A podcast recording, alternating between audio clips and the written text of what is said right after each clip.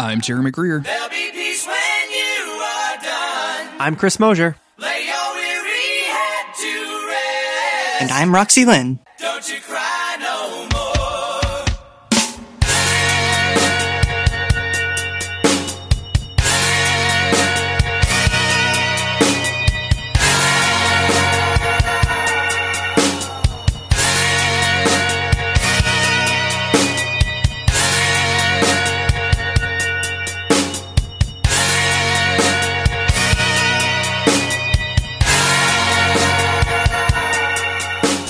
This is Monster of the Week, the creepy but necessary podcast where Chris and I and a guest are covering every single episode of the TV show Supernatural.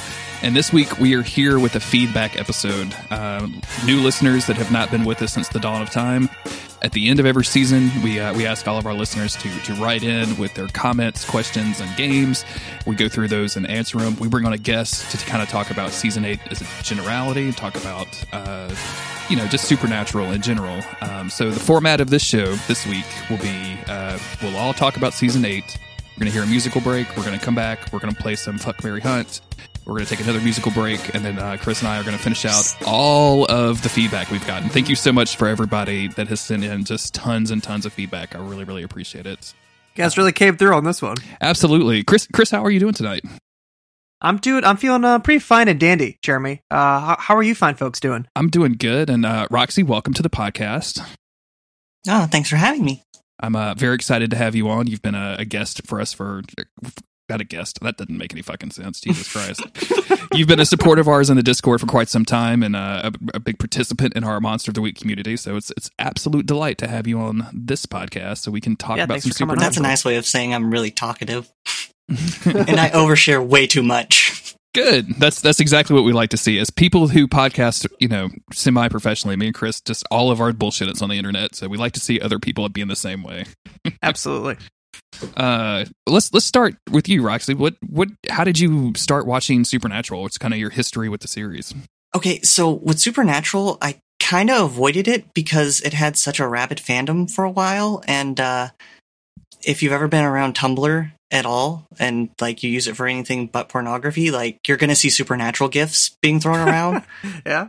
and uh, so like I actually caught it one day when it was syndicated on uh, TNT. Like I guess CW and uh, TNT have like a syndication thing going on, but um, it was probably somewhere in like, mm, oh, Mystery Spot actually was the episode that got me hooked on this. That's a good one to start That's- with. That is a good one to start with. Yeah. And my or uh, a really confusing one to start with, depending on how you look at it. well, the road so far kind of like broke it down for me where I'm like, okay, these two dudes are out like hunting supernatural creatures and like, you know, they're in this sweet ass Impala. It's like, I, I can kind of dig this. And there's, you know, bitchin' fucking rocking, uh, classic rock music. So my dad walks by and he was a big TV junkie at the time. He's like, oh, you're watching Supernatural. He's like, yeah, I, I was gonna say you should probably watch that because like I'm real into like crypt, uh, cryptids and uh, like folklore and all that. So like it really scratched that itch whenever it's like everyone, you know, every time it's like let's go to Dad's Diary or they mention like you know the lore. I'm just like, yeah, give me that. it's addicting. Like once you once you kind of get into it and you start seeing, I, I like the way they build out the uh, you know the Americana mythos and stuff like that with Supernatural. It's very good. Oh yeah, and like that that drew me in so much and then like I had never really seen like fantasy takes on like Judeo-Christian mythos, especially in like a modern take like this. So when they brought in demons and like angels, I was I was here for it. So did you go back? Did you start with like Mystery Spot and then just get, rewind? I, I jumped one? on Netflix and started from the beginning and went uh all the way up to season 6 and then had a big falling off point at that. like like it seems like most people have until that you start listening to a Yep. podcast about it or start recording a podcast about it. Well, One it just feels two. like that they hit the reset button on everything where it's like everything was so nicely tied up and then it's like, wait a minute. Sam? yeah, yeah, yeah.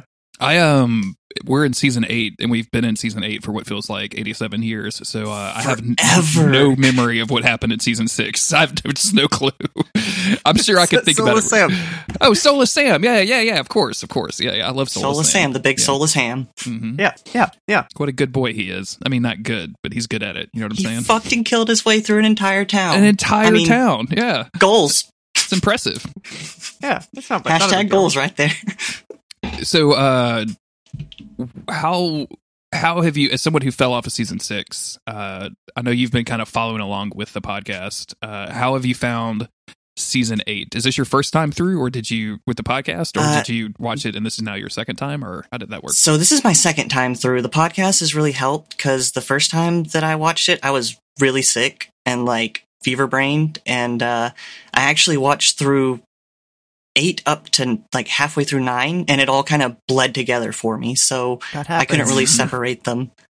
Um, but this time, like, honestly, I feel like that there's half of a really good season here, and then there's just a lot of like ash dragging uh, in like the flashbacks and the Benny side plot, and it's like they have so much set up that's cool about the whole Angel Office Depot and Naomi and like Crowley and the tablets, and that's kind of what was left over from the last season. Like, and I thought, oh, the meta plot's just going to continue on, but we just had this huge like stall out into soap opera territory where it's like this could just be pulled out and like the purg could just be Vietnam. Like, I like how you're um you're really setting a standard for future guests to, to make sure they know all of our weird in jokes to, before they All come the on the jargon, podcast. yeah. you really nailing the jargon. Like I'm I'm loving it.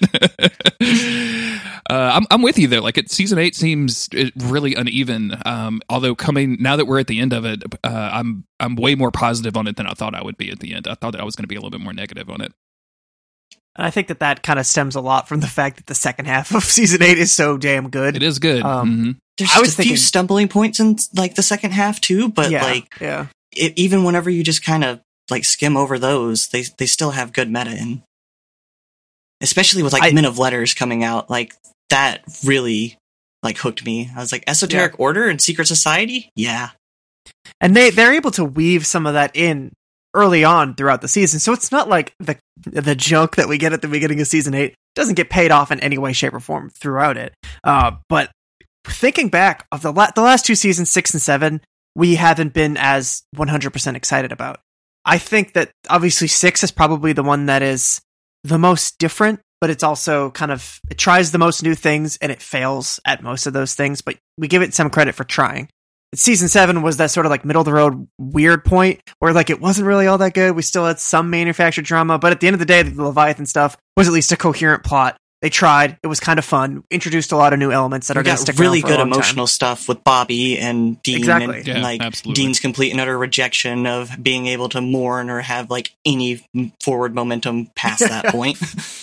And then we start into season eight, where I think that they set the ground for a lot of interesting stuff. You know, I remember watching previews uh, before season eight started on the CW or whatever it was, uh, where Jensen was talking about how Dean is going to be in this coming season, and, and Sam or Jared talking about how Sam's going to be in this coming season, saying, you know, well, Sam has kind of gotten away from the hunter life, and I think that there was a lot of uh, potential there. There was something interesting that we we could have the chance to look at at the beginning of season eight uh, before we started it, thinking like, oh wow, I can't believe you know Dean's been gone all this time, and, and Sam is basically not even hunting anymore. Like, what the hell? How how did we get here? And then we start, and then we find out how we got here, and it's just like, oh shit, this isn't at all what I wanted to see.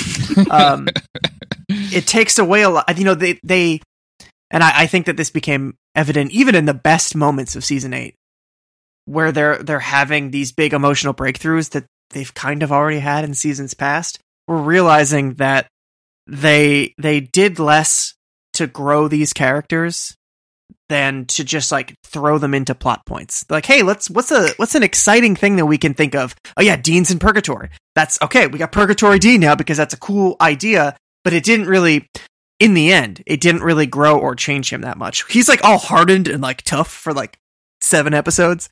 Uh, just He's got that his brother. survivor guilt going on and just Yeah, hates hates Sam.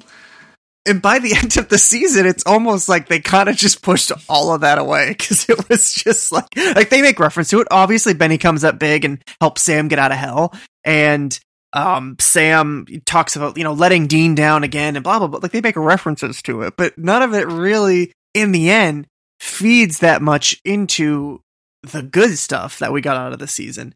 So that that's what this honestly that's what six, seven, and eight feel like they are the victims of is just less character growth and more plot stuff happening to the boys and then let's just just roll with it. I mean, that's a grand like sweeping kind of generalization to make about it because there's so much of season eight that I like. There's so much of all these seasons that I like, but it does feel like in, in certain ways they're just doing stuff rather than like developing the characters. the interesting thing about Sam and Dean, their relationship over the course of season eight is that they they hashed all of that out.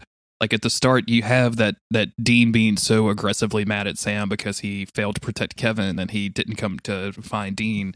And then they they get to a point where Sam finally puts a puts a pin on Amelia, and uh, Dean breaks up with Benny, and so they you know, and that there's a whole episode where they're like, okay, this is just you and I now, brother. Like we're on the same team, and then you Sam fast- even calls him out and says, "Don't kick me while you know I'm down. Like, you- Yeah. you, can't just expect me to be here with you and you to just be kicking me all the time. Like, I'm then- Big Kick Sam. That's my shtick." that's, that's, Yeah, that's what I do.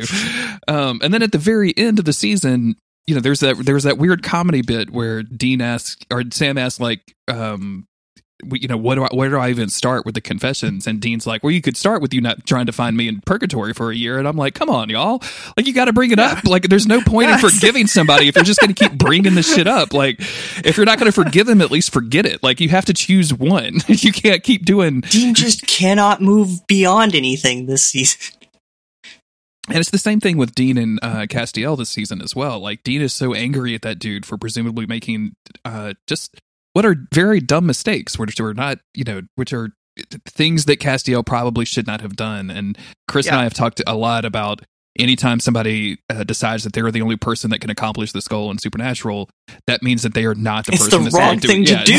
yeah, it's the wrong thing to do. And Dean's unwillingness to forgive Castiel or seemingly his own brother for anything that they do wrong, I think is, is really interesting. I think actually that kind of why I like the end of season eight a little bit because we we delve into some of that stuff. Like Dean is getting like to the point where you kind of he's so self righteous he's almost unlikable. But that's that's a better character than just you know aggressive muscled brother area, which I think is kind of where Right. we were in season seven. Plus, I mean, at, at this point with with Dean, you would think that he would. I mean, part of the relationship that he has with with Sam is definitely putting expectations on him and Sam letting him down, and that's kind of part of Sam's arc too. Is the fact that he tries to defy the expectations that Dean puts on puts on him, but at the same time, like There's such high expectations. yeah, and and he hates when he fails to meet those expectations. But with Castiel, it's it's a little bit different because like Dean, come on, like ever since ever since season four, you got to know Castiel's got stupid dumb dumb baby brain. He he's just a he's just a big old dumb dumb baby. He can't figure all this stuff out. He's an angel. but Dean is just like, look, I don't. I honestly, I don't.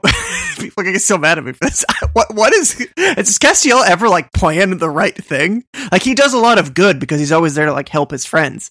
But like anytime Castiel tries to plan something, it goes horribly wrong, right? never goes Am I very wrong? they well say him, that yeah. like his biggest issue is that he has too much heart. Like he cares a little too much about things and makes those decisions based upon the way that he he feels in the situation. But like he he's so inexperienced in some of the like ways of mortals that it's just like I'm gonna try and fix this. I'm I'm gonna do my best to like be an angel and be a friend of the Winchesters. And it's like you can't have it both ways, buddy.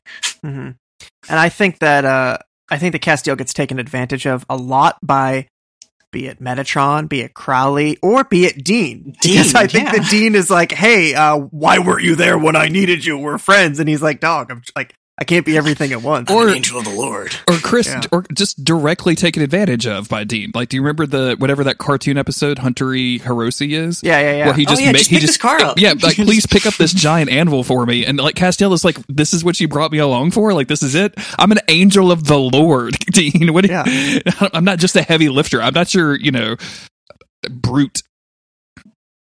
please, please. But stop you have to ride in the car. prop.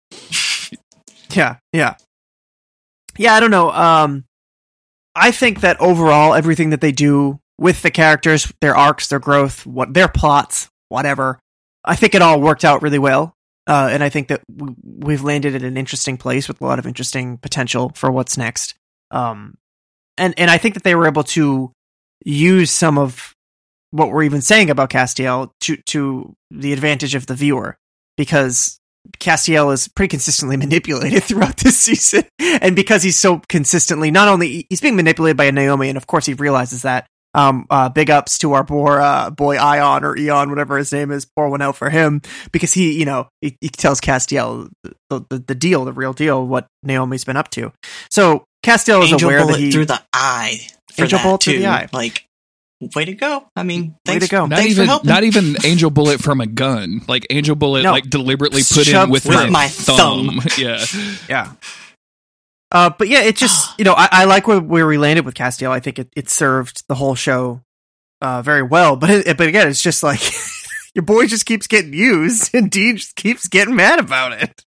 Uh, Roxy mentioned this earlier, but the introduction of the the idea of Men of Letters, I think, is such a good idea. Not only does it give us a, a base of operations, which of course during season seven they kind of pulled the rug out from under Sam and Dean and made them, you know, go into Rufus's cabin in the woods or whatever, which was kind of a lame set, but it, it Burn ex- down Bobby's. Yeah, exact. Burn down Bobby's garage, uh, which still seems to be sitting there as of season eight. Like it have it has all those cars in it, so that's really weird. But whatever. Uh, but the idea of a of you know this secret society that's been cataloging all of these things and like doling information out to the lowly hunters, I think is really good. Uh, and the idea that you know Sam and Dean are actually legacies, like they were they were supposed to be a part of this. Uh, secret society but they ended up on the wrong side of the of the train tracks i guess Yeah, yeah. um, I think that And the boys expe- get a place to call home too. Like, yeah, a they get the bunker operation. exactly. Yeah, so and, you, and a bunker comes with all of these like great hooks for D and D campaigns, right? Like you've got you've got you've got your literature crack open a closet, you've got your you got your demon BDSM room, you've got you know various Oh, bedrooms. Dean is just like we've talked about how like Dean doesn't seem to have any sexual interest. It's because he can't finish if he's not torturing someone That's, now. that's exactly right. He's been he's been fucked up since season three. That's that's for sure. Uh, It's absolutely true. it's very very true uh, but just the, that that that whole concept i think is is really strong and really good. Um, it's very strange to me that they introduced this and they put this on the winchester side. We've, we've got some questions about john winchester in the feedback episode but it comes up it came up today on the discord of like you know who's the worst parent john or mary? And it's the way that the show has gone back and kind of rewritten the history of these characters a little bit specifically john and mary to it's it's not really given either one of them a lot to work like it's neither one of them are going to win parent of the year awards but it just it just really makes me question like if we didn't have the events where the grandfather comes back in time or comes forward in time and then dies like the different paths that these people would have been on like Dean and Sam would have been total nerds. Like Dean would have been the ostracized one in this relationship in, in this family, which is crazy to me. So yeah, I, I, dig the Men of Letters stuff a, a whole lot. What about you, Rox? Are you are you into that? Oh, I love the Men of Letters and like the fact that they're not only getting a base of operations, but they're learning about like how ignorant that they actually are to so much of this like larger world. Because for the longest time, they seem like such professionals and like they're the ones that are you know really making this craft work. And like you know, Bobby is their like main library of all the knowledge, and you know to know that there's something beyond him, and like that they don't have to go out and just interview a bunch of old white guys like without him being around is like great. You know, hey, we can Mhm. just go and crack open one of the books in the library and like, or even find just, hey, I found this video of like these reel to reels and uh, this is some messed up exorcism stuff. You want to watch it? Which is something they would totally do in their free time. Absolutely. But, yeah, they don't get cable it's- down it's there. They got to watch something. Right. Apparently they have fucking Wi-Fi though. Um, it's cool that we're able to expand the lore in kind of a natural way like that. Like eventually, I can imagine that. I mean, I've seen the show. I, I guess I, I know, but we can. You know, they have this base of operations that has so much knowledge in it that they're able to sort of grow from that. Uh, and the writers and the people creating the show can now be like, okay, well, now let's introduce this really other crazy weird monster thing that otherwise we would the boys would have like no way of ever identifying because they were the like the professionals they were the badasses when they were hunting fucking bigfoot and ghosts like you see on sci-fi channel. Like they when they were dealing with that shit they were the badasses. But now that they're dealing with these these cosmic entities i mean they're, still so kind out of, of their the, element though. they're out of their element. They're still kind of the badasses. But it's it's allowed the them to naturally i think kind of expand the lore and expand what what's there um and kind of put the boys into uh, onto a new playing field where they're not the just the experts anymore and there's different should- schools of thought too behind Mhm, all of this. Like it's not just, you know, go out there, kill the thing, like understand the thing, like actually figure out how this stuff works and how to like be a be- you know a better hunter, like be able to interact with these beings on like a more like even playing field instead of always having to like just have that Winchester like luck to be their leg up. They, they they don't have to do as many double brother bluffs or like secret under the rug devil's traps because now they're just like like level 10 wizards or whatever. They they have access to this uh this you know library of knowledge and now they can they can just do um wacky spells and they don't have to rely on on as much luck. They do still get thrown around and tied up quite a bit. Sam the amount of of head trauma that boy has he's like he's like like a football player like they get all this head trauma from years of bashing into each other. That's Sam Winchester because he's been knocked unconscious so many goddamn times. 86, by the way. Uh, 86 times. 80 uh, I Wow. want to say I, I can't remember the. It's a. It's, there's a Wikipedia called Supernatural Crossroad that uh, is always does us kindness and retweets all of our tweets. I think strictly because of your art, Chris. Um, because I, I DM'd him one time and I was like, "Hey, thanks for retweeting. I hope you enjoy the show." And they're like, "Oh, we don't listen." I was like, "Oh, okay, cool." that was honest, at least. Of them. Word. Thanks Oh, for being awesome. honest. The Uh, backhanded compliment. but they uh they they according to their count they said 86 times that that boy has woken up unconscious thus far that includes stuff past season 8 which i think is really really I don't know. I think after if you if you get knocked unconscious that many times, I don't. I I'm no doctor, but I feel like you you would be okay. i'm A, I feel like this is a good time to segue into one of our favorite characters from season 8 uh brick holmes do you think that when brick holmes would Uh-huh. regenerate himself he, all of the head trauma that he had would go away or do you think he carried some of that forward with him I think that that's a big part of of his downfall in the end was that massive head trauma. But I also think that that is is sort of why Sam felt like he could relate to him so much. There was that kind of vacant look in his eyes, and when Sam saw Brick, you know, on TV scoring those those big those big game scores, he He's he saw the look jaw look. He can. He Yeah. can do this. and Sam just Maybe I can. something. Yeah, it's it's the same kind of like the same experience he had when he when he saw the picture of Sir Galahad and he thought I could never I could never be like that because I'm because I'm not clean. He looked at Brick Holmes and he was like maybe I could be like that because I'm I've got that same head trauma. I got big legs. I could play football. Yeah. I think that this this this season did a really good job with Brick Holmes, uh, with bringing back Felicia Day, with the uh, Grandpa Winchester, uh, with these kind of small characters that pop up, Yeah. and we may see in like one or two other episodes uh, with the Felicia Day, but uh, for the most part are kind of self-contained in the episode that are still extremely entertaining. The the Golem episode is, as you guys know, are is extremely one of my favorite episodes of Supernatural. It's so ever. good. and just just that character Turned him just- into a bag of Lego bricks. I mean, is it's one of my favorite like lines from the show. it's just it's so good and you know the the, the, the boy smoked the page like it's just so fucking funny and that's one thing i feel like the show is getting better and better at is as much as i'm as much as I waffle on the actual monster of the week episodes because they can vary in quality so much, like we'll get, you know, weird child hunter drama that doesn't make sense, or the weird cartoon episode, or the you know the found footage episode, The dog episode. yeah, or the, or the weird bestiality episode. Uh, they are getting better at creating those characters, and I think that's you know that's that's a strength in this this whole series as a production, like as as a Right. you know supernatural you know dot supernatural incorporated. I don't know if that actually exists or not, but you know as a as a franchise, they seem to be getting better about that. Definitely. So, what do you what do you think about?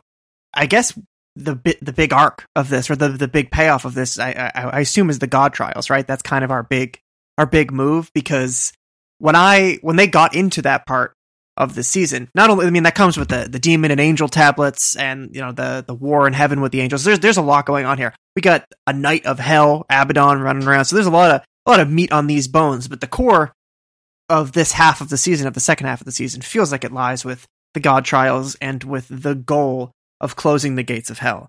And when I first heard that, watching this for the first time, I was like, holy fuck, yeah. This feels like season five, like end of the world type thing that we have to do. Where, how do you go bigger than the apocalypse? I think was always kind of the question um, after season five. So they had to keep trying, you know, new interesting things with the alphas of Leviathans. And now a quest that the boys are actively engaged in. So it's not just them reacting to bad things anymore. It's them pursuing something, having more agency. in it. Yeah, and them doing this this big thing to do to close the gates of hell, which feels like it just feels like such a Winchester thing to do. Um, going back to season two when they were trying to to stop the um, what was it the the gate to hell that was opened. Um, it wasn't like the literal gates of hell. It wasn't like the metaphysical seal between hell and earth. Uh, but there was the gate of hell that that got opened by Yellow Eyes, and John Winchester was able to come out. All that. I mean, just He it just CGI'd reminded into me heaven. it gets CGI'd into heaven. It just reminded me of that and and something that was sort of very integral to Sam and Dean's quest was just like killing killing demons. And Dean says it himself in, in the finale about how, you know, the things that killed mom. Whenever they bring it back to that to that family thing, I think it works really well. So this this felt very very Winchester to me, which is always good. I really like the Winchester stuff. Whereas the other seasons, it felt like they were other people's quests there was just other shit going on and they were caught up in the middle of it but this is something they were actively driving towards and i love that a lot so what did what did y'all think Dean is going so big with it too. Like, you know, this is just the like ultimate hit him in the daddy bits moment where it's Oh, like, yeah. I'm not going to pick you off like small bits by bits. I'm just going to sh- shut all the gates. Like, Yeah. you're no longer getting to even come in and like invite yourself into our world. which would stop like, 99% of their really problems then they could just go back to killing ghosts I, look, there is a Wendigo problem that is fucking out of control, and nobody is dealing with the Wendigos. because nobody's they're- dealing with it because they are too busy dealing with these fucking demon problems. Um, and the only other guy tommy from season one episode two who maybe has some experience killing wendigos he's dead now too yep, R.I.P. Tommy. R.I.P. Tommy. R.I.P. Ion. R.I.P. Tommy. Yep. R.I.P. Benny. Kevin's mom. A lot of people. Yeah! a lot of people. mom. A lot of people die in this. Kevin's mom is of people die in Linda, which Body always I don't know why it just cracks me up that Kevin's mom is named Linda. Grandpa Winchester. Grandpa Winchester. Yep. mhm. Grandpa Winchester. That uh, girl that- that punk rock That girl. Sam kissed in season one. The punk rock girl who got her body stolen by Abaddon Yep. or her t-shirt. her whatever. T-shirt. Yeah. I don't want your body. I just want your. I just want that dope ass shirt. Yeah. Can I yeah. just say how much I love the fact that Crowley was sitting reading those schlocky novels and was like, "Oh yeah, I have an intelligence network." Like, mhm, Yeah. yeah. sure you do.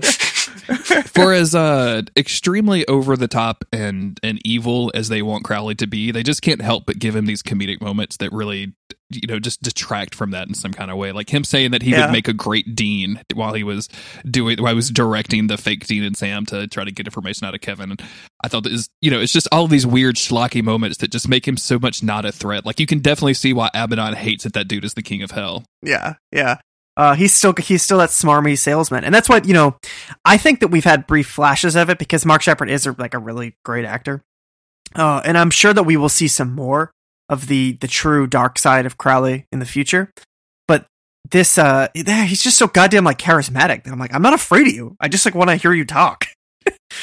like I know you do really evil shit, but it's a TV show, so I'm not scared. I think to answer your question though, the uh the the, the God trials did that you know that we learned from the the demon tablet and then subsequently the the other God trials that we learned from the angel tablet.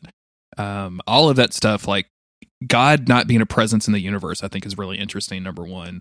Uh that's pretty common in this kind of fiction. But number two, like leaving these, as Metatron refers to them, these levers around to to change the the axis of the world, essentially of the universe. I think is a really cool idea. Like proving yourself to be able to go through these trials and then to be able to accomplish a goal, like shutting down the gates of hell or heaven or whatever it is, or casting out all of the angels from heaven. As it now, do out. all of them end with the ultimate sacrifice? Like, because what if there's just like an incredibly minor lever that it's like, oh, you know, like uh, I want wanna it to be sunny all, for we a wanna little bit more. We want to turn all of the Ford Tauruses into Ford Focuses.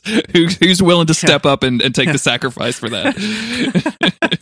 the color blue know, is now purple. Sam is Yeah, just the person falling on a died for Taco sword. Tuesday. Okay, I hope you know Right. that. S- Sweaty Sam's getting up there, and he's like, "I'll do it. I'll do it, Dean." Dude, I'm not clean. I'm not Just clean. anything. Give me Uh, that sword to fall on. but like you were saying, like the you know the constant need to expand the universe beyond the apocalypse, I think has over the last few seasons kind of worked against it. I think this is the first time that I've really felt that they were doing good work in expanding the universe beyond the apocalypse. Uh-huh. Uh, season you know season seven with the Leviathans. As much as I like that season, um, it's the Leviathans are never as scary as I want them to be, and they're they're never given a chance to really be that terrifying. So all of a sudden, like the these these trials and like that God has these plans, or that at least has these things that He has laid out with Metatron, which I can't believe we're actually talking saying the word Metatron out loud. I don't. This is my life now, I guess. It's Marv. Marv Marv. Uh, is is really is is super interesting, and I, I I like the fact that you know anybody could pick this up. You could read these directions, right? Like, you, oh, I just need to, you know, save a soul from hell and get it to heaven. But only the fucking Winchesters would really kind of have the connects to, in order to be able to put that together as a human, right? Like, and no- you need a like you need a prophet of the Lord too to actually be your translator for this. and you need a They got one seven dollar microbrew Yeah. IPA. Oh, I got that, says D. That's the problem. I, I got Yeah. that one. I got that covered. I know I talked a lot of shit before, but these are pretty good. so yeah, I'm I'm I'm into the overarching plot. I thought the uh the twist at the end, um, not necessarily a twist, but uh, Marv trying to be like, "Hey, Castiel, come do these other trials." I think that was really good, and that moment where Castiel is like, "Oh yeah, I've been doing the I've been doing the angel tri- I've been doing the God trials with the with the angel tablet," and, and Cantine's like, "What? Wait a minute, what? Yeah. what are you talking about?" what? um, yeah, it's. I, I didn't remember really being into any of that stuff because I, I remember feeling very uh, very bored of the angels. That was I wasn't interested. So this like angel trial crap just was like eh whatever. But this time I found myself a lot more here for it. Just like weirdly I was a lot more here for the Leviathans last season. Um, but so when when Marv kind of it it was weird knowing obviously that it was going to happen. You know that he's gonna do a heel turn. Uh, but it still felt really satisfying when it happened, and it still felt like he a real a such gotcha venom moment. in Yeah. him too for all those angels. Like you can tell this is a long game he's been playing. He is just this is the long con and he is ready for it. And It works so well, uh, and it it just we know they only introduced him like one or two episodes previous, and suddenly he feels like, and he's such a he's such a, an unassuming guy, and he plays he plays Megatron that way when he's first there with the shotgun in his books, just sort of like this kind of scatterbrained guy holed up in his hotel room reading books all the time. You don't expect him to to have these evil plans all laid out, and and when he does that that little turn, and I, we see that image of him with the with the bloody like tear going down his face, and you're just like, oh fuck, shit is about to get crazy. How did how did both of you feel about that? Uh, um, because there's you know there's there's kind of a time honored tradition to hide the the true villain of a of a thing until the end, and then to reveal oh it wasn't actually Naomi all along it was this guy Marv that's been sitting here in this abandoned casino in Colorado or whatever Yeah, um, smoking that legal weed. I guess I don't know what Marv has been doing, um, but uh, I he's such an unassuming guy. He's such an unassuming looking actor, and they've got him dressed like very much like everybody's kind of academic uncle, like the guy, like your Yeah. uncle that's not quite. say he looks has- like an uncle. yeah, I mean he's he's like the he's like your uncle that's just still struggling to get tenure, right? He's not like successful or anything, but like he's he's got a regular gig at the at this at the at the local community college, um, and to have him go from that to I'm going to I can't believe you guys did this to me. I'm gonna I'm gonna get revenge on all of you. I think was actually a pretty successful turn, and I Yeah. I like the fact that in the in the finale he actually accomplishes his goal. He kicks everybody out of heaven, so now heaven is just his. Like that's a dope supervillain mo- mood move, right? we uh you know and and it doesn't feel i think like it too out of nowhere in a way i mean it is out of nowhere but because that was never really the main focus of our season we were worried about crowley we were worried about demons and i think that it's i think it's helpful that or it, it works a little bit better that the the marv megatron heel turn it, it does come out of nowhere but that's not like what this season has been about. This season has been about demons and tablets and closing the gates of hell and the God trials and Sam uh, having a girlfriend and you know like Dean not wanting his nipples touched by. Or I'm, I'm not, I don't remember their situation. Um, it's been about these other things with a little bit uh, of background noise about angels and a little bit of background noise about prophets. And obviously, then we get the scribe of God, and and these sort of things are building up in the background. Like, okay, that's that's cool, that's interesting. In fact, like the first time that they do the uh, the the little mind transport to um, Angel Office Depot, it's really really cool. So there there is this interesting side content happening, but our main thrust is about something else until the very end where suddenly it's like we've been doing the God trials to close the gates of hell. So like, oh yeah, of course there's of course there's angel trials. And of course this guy would know about it. Who's gonna get Castiel it? Oh Castiel, what are you getting up to now? And that part doesn't feel too extreme because you're like, yeah, that's just like the other side of this coin that we're already working with. We're comfortable with this. And that way when when the heel turn finally comes, when Marv reveals himself to be an agent of of destruction towards heaven, you're like, oh fuck. But when it's not like, uh, wait, he was really uh, Crowley this whole time because that would be very silly. Um, but this this because it's it's separate, but still really effective, and I think that it, it doesn't it doesn't just like step in front of the plot line that we already had. Rather, it's sort of walking beside it, and now it's outpacing it. And the the closing the gates of hell thing gets left behind because Dean didn't want Sam to die. So it gets paused. It stops right there at the very end, and then suddenly, before they can even consider going through with it again, they look up at the sky and there's literally angels falling from it. which is so metal. That is Yeah. just like Extremely metal. give me an animated background of just Dean hugging Sam and the angels falling. Just Uh, Toasted I'm- I'm here Toasted brought this it. up on the uh, Discord, and I forgot to bring it up in the main episode. Uh, the music that they play here is really good. The the music that they're playing while the Really angels are falling. It's one of the first and few times that we've ever heard choral music. Like we get a lot of you know raw Yeah, guitars, yeah. and we get. Uh, we get a bunch of different stuff, but we do, very rare do you get like this kind of uh, choral kind of thing, and it's it just really fits the mood. It feels unique because it's a unique thing that's happening, and I I, I, I just really dig it. Bye.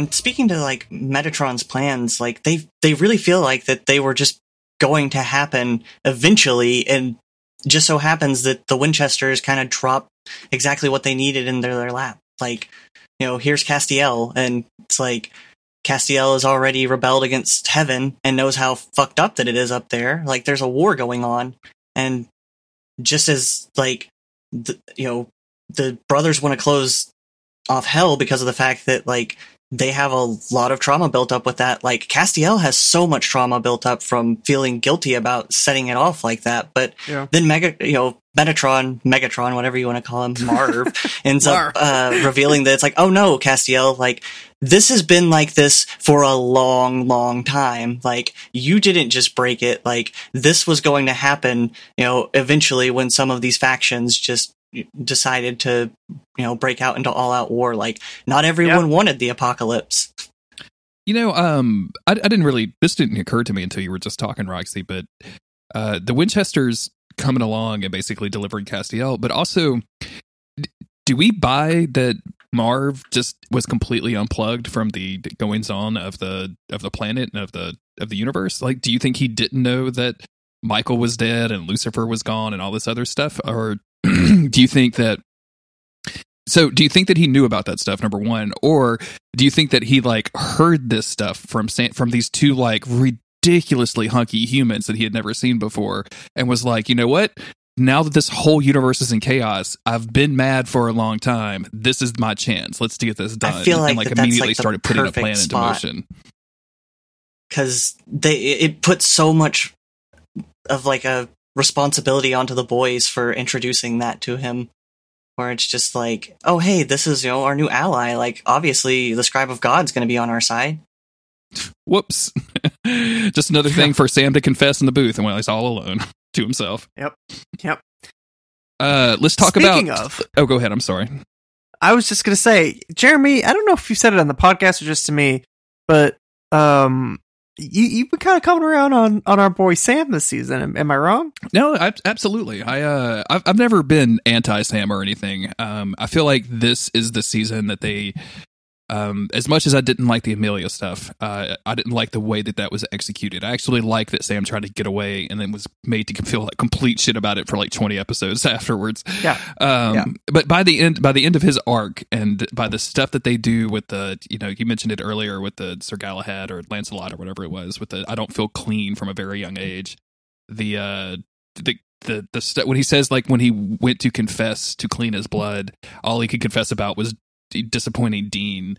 Um, it really makes you feel sad for that dude. It's, it just really makes you, it makes you realize like how much trauma he has gone through his entire life from from literally his birth like from the moment that just that how alien born. he feels to everyone else. and it's it's got to be rough and i think that jared has always been a good actor. I think he's always done a really solid job as sam. He's even had some really bright moments where uh, he's he's excelled. I think that this season is the first time that he has come close to to matching jensen. And that's not that's not a dig. Like you know Chris is funny, but like he's not as funny as I am. You know what I'm saying? Like, so some Right. some people are just different Right. levels of things. Uh, but I think Exactly. I yeah. think I think Jared is uh, really really just killed it this entire season, especially towards the end and especially in the finale where the that, Yeah. that And you last work with the material that you're given. So Well, you also know, that yeah like they they, gave him they, they like, did give him some lot really of good room lines. to grow in this. Yeah, And it wasn't just a one-off episode of him having emotions like this cathartic breakthrough that he hasn't talked about in six months. This was a, a good half the season building up to this, and um, him kind of going through different phases of it. Of like, no, I'm doing the God trials because I want to survive this, and you don't, Dean. To suddenly, uh, I don't care. Like, uh, yeah, so I am gonna die doing this, but like, it'll be over, and I'm gonna do it. Um, so he he goes through a lot of phases of Sam, and it's all very emotional and very heavy and very dark. And and Jared does a really great job with that. Chris, what do you think is your best and worst episodes? Um, okay, best has has to be the finale. It's it's one of my favorite episodes of the show. I think at this point, after after watching this season eight finale, yeah. Um, so the my my favorite episode of the season is definitely the finale. What what do you think? What is the worst episode? It's gotta be one of the flashback episodes. No, no, no, no. no. It's fucking teen teen queen romance whatever bullshit. That episode. That episode sucks. Uh, Wait, was this? Wait, hold on. Was yeah, this? Was think this the season think back? with the found footage episode? it is. Yeah, bitten. That was the Yo, yo, that episode sucks. Uh, I think motherfuckers. I think one of my favorite uh, episodes out of the season is LARP and the Real Girl. Uh, Oh yeah, like that's just as much. I'm a huge Charlie fan, and then seeing those boys just kind of play around in this thing, and seeing some kind of aftershocks of what Charlie went through in the in season seven, just seeing that kind of take it to a conclusion. Not in season eight, but not in that episode. But you get to see Dean dress up. You get to see Sam dress up. It's a good time. Like Mhm. everybody is Mhm. having a good. I mean, Sam's not having a good time. That girl hits on him, and he's very uncomfortable. But otherwise, he's Yeah. having a great time. I mean, see, he's still sort of unpacking a lot of his girlfriend guilt, but he's he's having fun. and uh for the worst episode uh bitten is is real easy uh to to pick i think but uh just to just to put it out there that Hunteri Heroici, I, I I- don't think that that's a good episode when I look back on it. I think it's got a couple of good comedic bits. I think it has some okay CGI, but like remembering that Castiel and Sam were in that dude's like white screen brain for a while, Oh yeah, and the and the and Yeah. the way that they saved the people in that episode was just to have this dude be like a complete mute and just play- Lobotomized. he's lobotomized. He's completely lobotomized and just listening to music in his brain. That's a ridiculous conclusion for everybody Cass, to be that's not happy. at. okay. That's not Yeah. cool, That's not a good solution. Once again, Castiel, because Chris, you mentioned this. Anytime he comes up with an idea on his own, it's all fucking terrible. Stupid dumb dumb baby brain. He's like John Winchester, but but he's nice. So I have two uh, for worst. Um, mine's gonna be Witch Cop, first one. 'cause, Oh, yeah, oh yeah, God, Witch Cop like, is bad. Yeah, That is just. Uh, there's such like a a through line of like bestiality there that is so uncomfortable, like so uncomfortable. Like, They could have literally been like, "Oh, this is my familiar," and do like every other supernatural where it's just a human because you know that's what magical beings are in this. Yeah, yeah, we Uh, yeah. but I would have I would have it's been okay with that. but it's like, oh, we're we're gonna show her turn into a dog, and we're gonna Yeah. show him pet the dog, and you're like, but that, uh, g- ah no. we see guys, Sam rubbing not- down on her belly as in dog form, and then And moments that's not- later she that's not transforms into human y'all. later. Yeah, we do we do get the that one one really good scene in that episode where Sam tries to come out to explain to Dean that he has he's brought home a dog, uh, and he's really embarrassed about it. And then the woman walks out, and Dean is like, "Holy shit!" How are you still alive? I've never, s- I've never seen a live ex girlfriend before. This is crazy. uh, Um, and my said you had second one would be yeah. bitten because I like big fan of werewolves, and you want to talk about some lame ass werewolves. Like just the the characters in that were so so unlikable, and I'm Oh, yeah. I'm not here for your tween like oh what you know what's our future going to hold for us? It's like it's gonna suck. It's gonna Yeah. suck, kid. That's what your future's gonna hold for you. I never thought about my future in college. I was like, "Yo, I got homework." Like, but y'all trying to hang out anyway? that would be it. I'm uh the the I still go back to the thing that we said about it when we covered it for the podcast, which is that chick in a in a room full of the stinking corpses of her friends sat down at a MacBook and like opened up iMovie Edited and edited out edited the entire video and then put like a music musical sting at the end and then was like okay You get a duffel bag and you load it up and you leave. You That go. is what you do. you need to get out of here You're- there's no reason for you to be here psycho. hop on a greyhound, get the hell out of here, maybe cross the fucking bar- like the border and just keep going. Because the Winchesters are after you now. it's uh And y'all like yeah. crazy. I mean, the fact that they do that is just absolutely crazy. Um, let's uh let, let's wrap it up. What do you and Roxy, you go first because we talk all the time. Uh, give me your your overall thoughts on on season eight, and then uh, we'll we'll get into some some fun and games. Okay, um, season eight had a lot of really strong meta plot within it. Like, I really love how much that they expanded out the universe and like we got to see a little bit more about the factions in heaven and like how, you know, the boys interacting with demons again because demons are a thing in the universe, y'all. Like, just because Leviathans had to be like sidetracked doesn't mean that we have to forget about our main antagonist of the series. Mhm. Like, they killed their mom. Like, there is, we, we have plenty that's- of background for this but um for the most part like everything about the flashbacks just completely and utterly like stalls out the momentum forward for them actually getting to what they really wanted to work with where it's the god Mm. trials. And the god trials really show how like dean is going to have to start believing in sam. Like he said that he does and that he's going to support him but they always seem to kind of reset that back for that brother drama that's manufactured. And like this is the first time that we're actually seeing Sam step forth into the limelight and actually take this responsibility onto himself and it not be just a thing of like him doing it alone. Because we've seen when he does it alone he's going to make the mistake of just putting himself way beyond his limits and he's going to push himself into a dark place because he's kind of like predispositioned to that.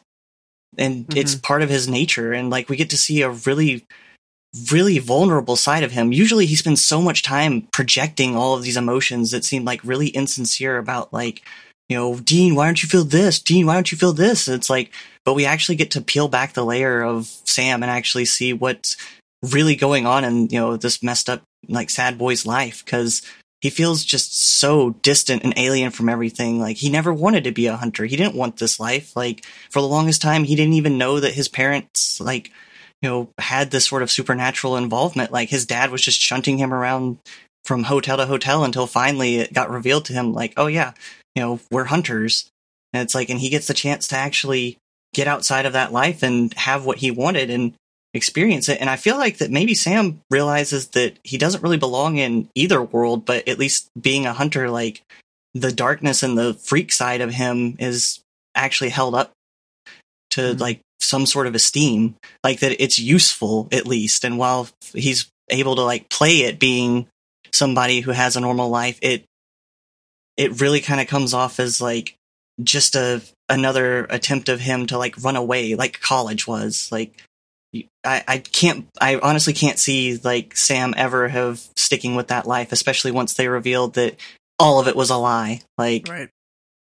it it really delivered on some great Sam content and like I, I hate to say it, but like they really didn't write Dean very well. Like for the for the first part of it, like they could have played into that, you know, survivor's guilt and that trauma a bit, and like have him because they show him with that one guy uh, when they're doing the interrogation, him just going way too far and and like switching back to Purg Brain, and I'm like, okay, what you know, why don't we get some of that? Like where you know, it's like why don't we get Purg Brain Dean every so often, and like Sam having to help him with that, like, and instead we just get like angry, angry Dean for so long until Angry, finally, you know, self-righteous Dean, which is like we get the good. most touching scene of him just coming to terms with the fact of like I would be more willing to just continue this shitty life of fighting these demons, you know, one at a time than to actually sacrifice my brother for this. Like Mhm. I I have given up so much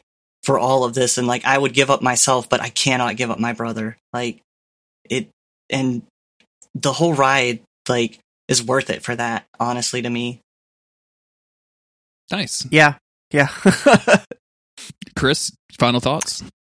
Final thoughts on season eight, huh? Um, well, it, it all turned out well in the end. I was worried for a little while there because the first half of the seasons feels so aimless. And I, my memories of, of season eight were all over the place. I had such high expectations going in and then found myself disappointed on this rewatch. Um, but yeah, like Roxy said, I think it's the relationship of the boys and they, they do a lot of stuff that I don't necessarily enjoy partly as just a fan of of like the show and partly just as like being invested in the characters i guess. Um you know i i want them to be on the same team and i understand that sometimes it's good when they're not and then it it works better when they when they aren't on the same team because it it creates like natural good tv you know good drama. But because so much of that is seemingly manufactured or feels manufactured because we've been here before it's kind of tough. Um, but I think that in the end, they, they pull it together, um, and, and it pays off really, really well. And I think in a way, having so much of the bullshit this season makes that finale so much more powerful. Um, when they're able to come together at that, at that last instant when it really matters. Um, so that's all really, really good. Um, the, the Men of Letter stuff is really great. The Angel stuff, which I did not expect to find myself enjoying, but I really enjoy.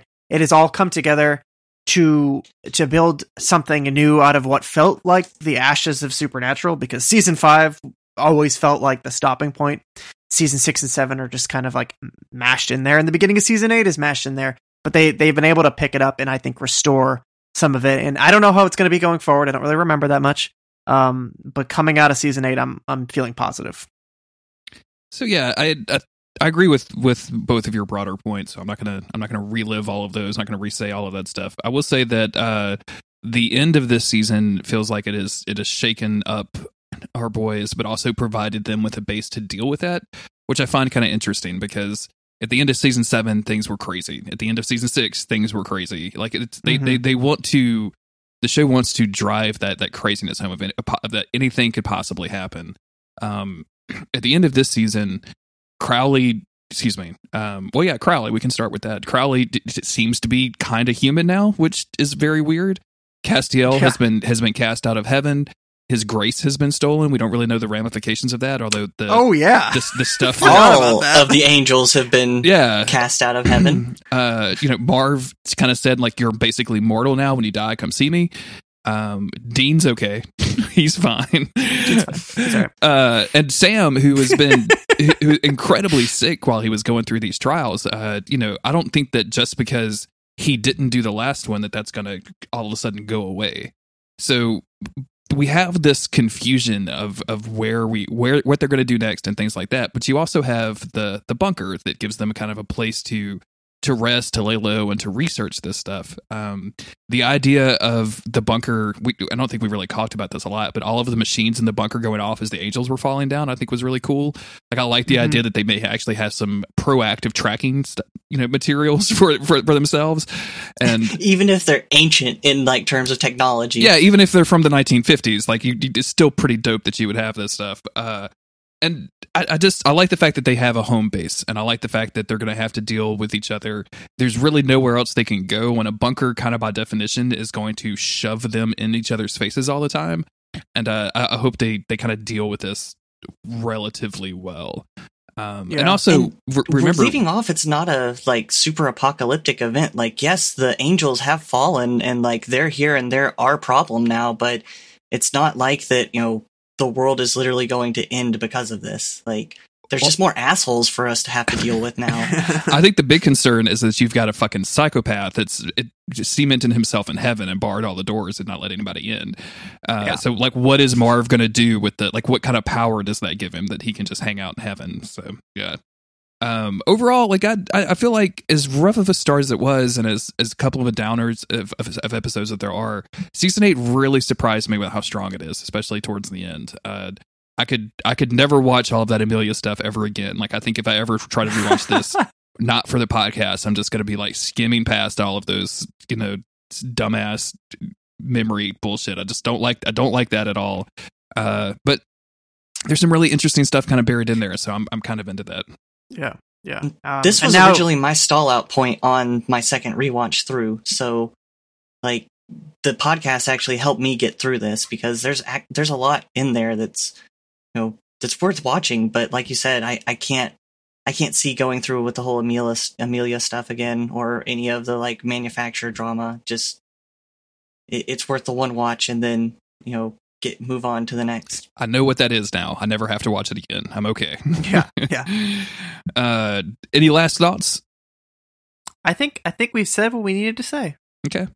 Uh, listeners, we're gonna we're gonna take a brief break. You're gonna hear some music play. We're gonna come back and we're gonna play some um, some really dumb games, and we're gonna answer some really funny questions. Uh, we will be right back.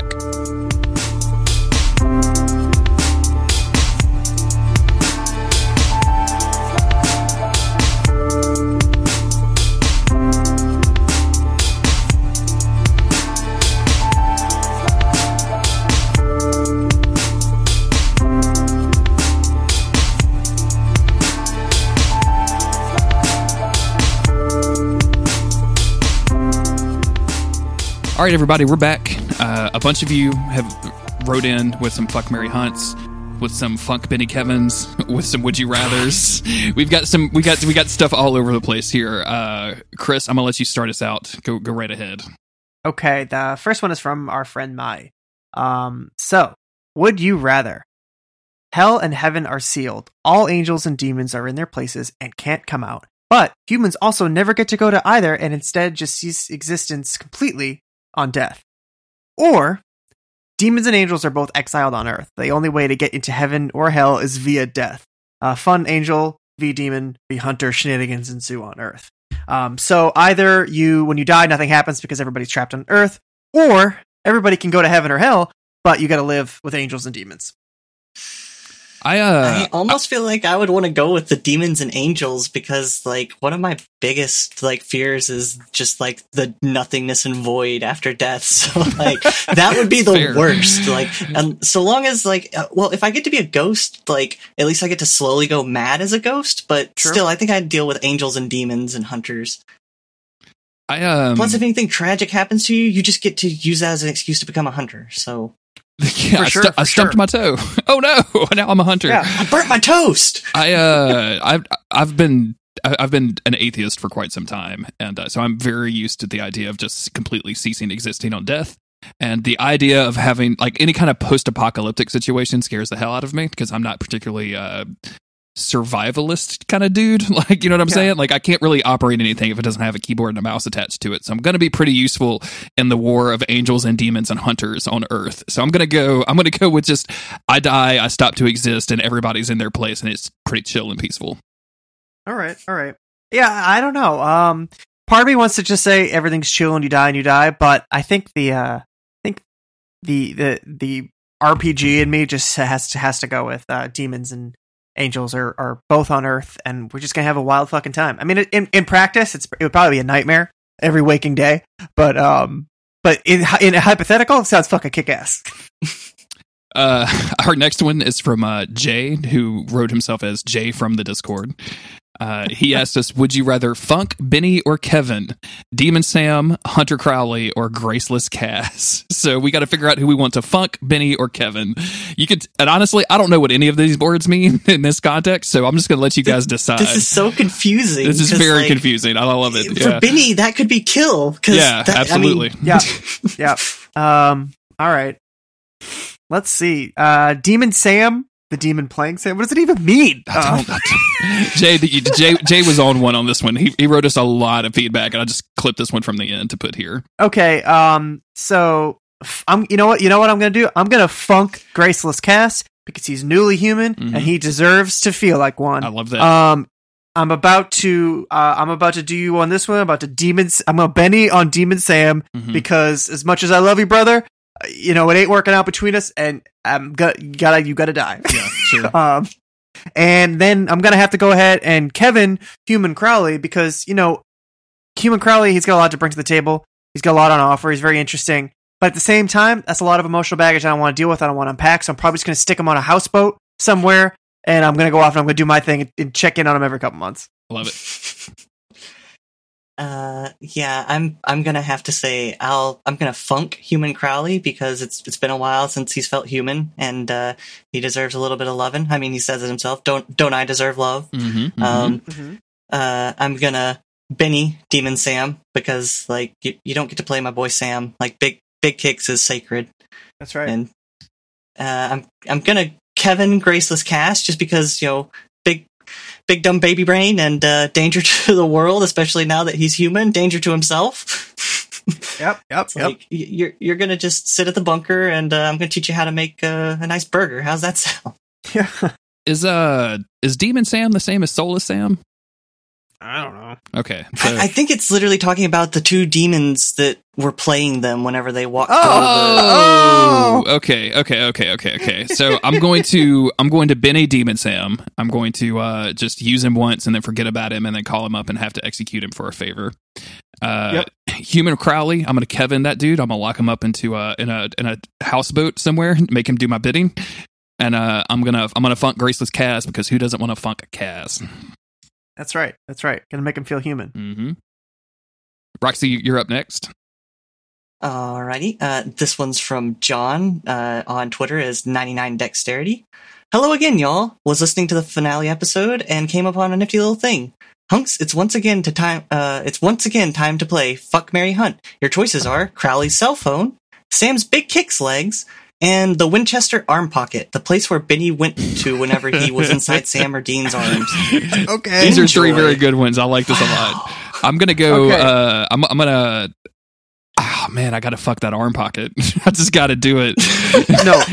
I gotta No, I feel you. I feel you. Is like the most monster of the week thing that we've. I said do so feel far. you. I'm going to. I'm gonna have to. I'm gonna have to marry Sam's big kick legs because I mean I feel like that's just the obvious choice. And then uh, Yep. Crowley's cell phone is probably as much data as it probably has because it's he Mm. just it's just a six six six phone. I, I, you got to hunt it down, man. You can't you can't just have unlimited data Yeah, phones out there floating phone. around. Yeah, Right. That's that's supernatural right there. I got I got I'm go, right there with you. That arm pocket. What do you think happens when you nut blood inside that arm pocket? Oh, God, There's like if Dean then cuts it out like in a graveyard, is it going to resurrect some fucking bone somewhere? I want to get in on that action. I want to find out what that's about. I love it. Second, big kicks. I'm about to climb those big kicks like a goddamn tree trunk in holy matrimony. That's what I'm going to be doing.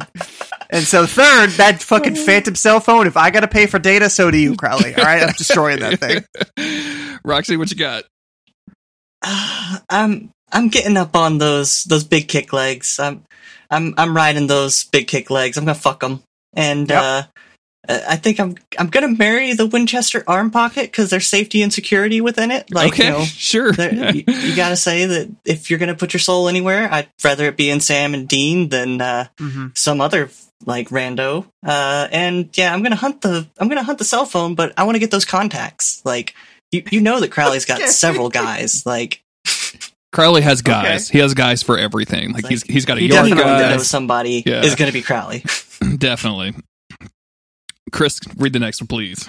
Fuck Mary Hunt, Benny the Vamp, Garth, your boy Garth, or Bobby the Ghost. Fuck Mary Hunt.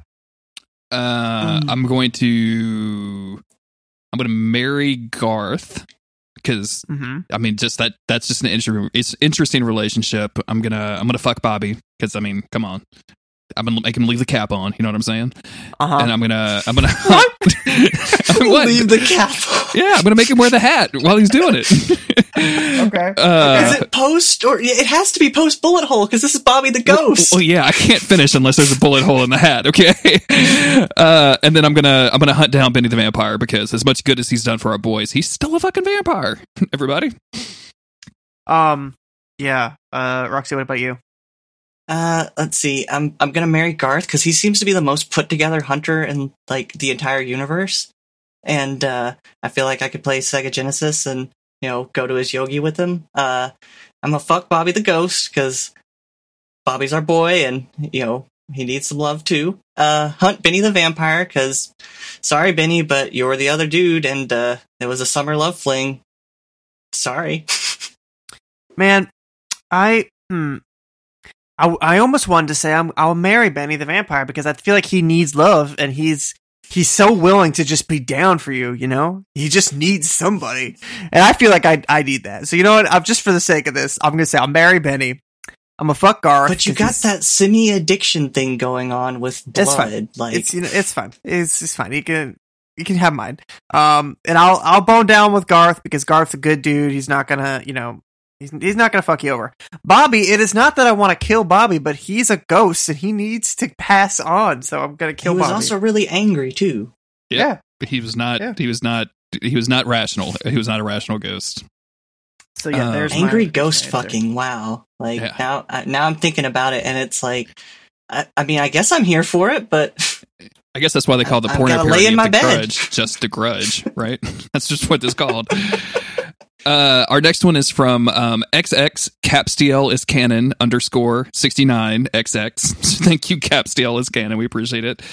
Uh, they bring us another Fuck Mary Hunt, this time fanfic pairs. Fuck Mary Hunt Winchest, excuse me, Wincest, Destiel, and Megstiel.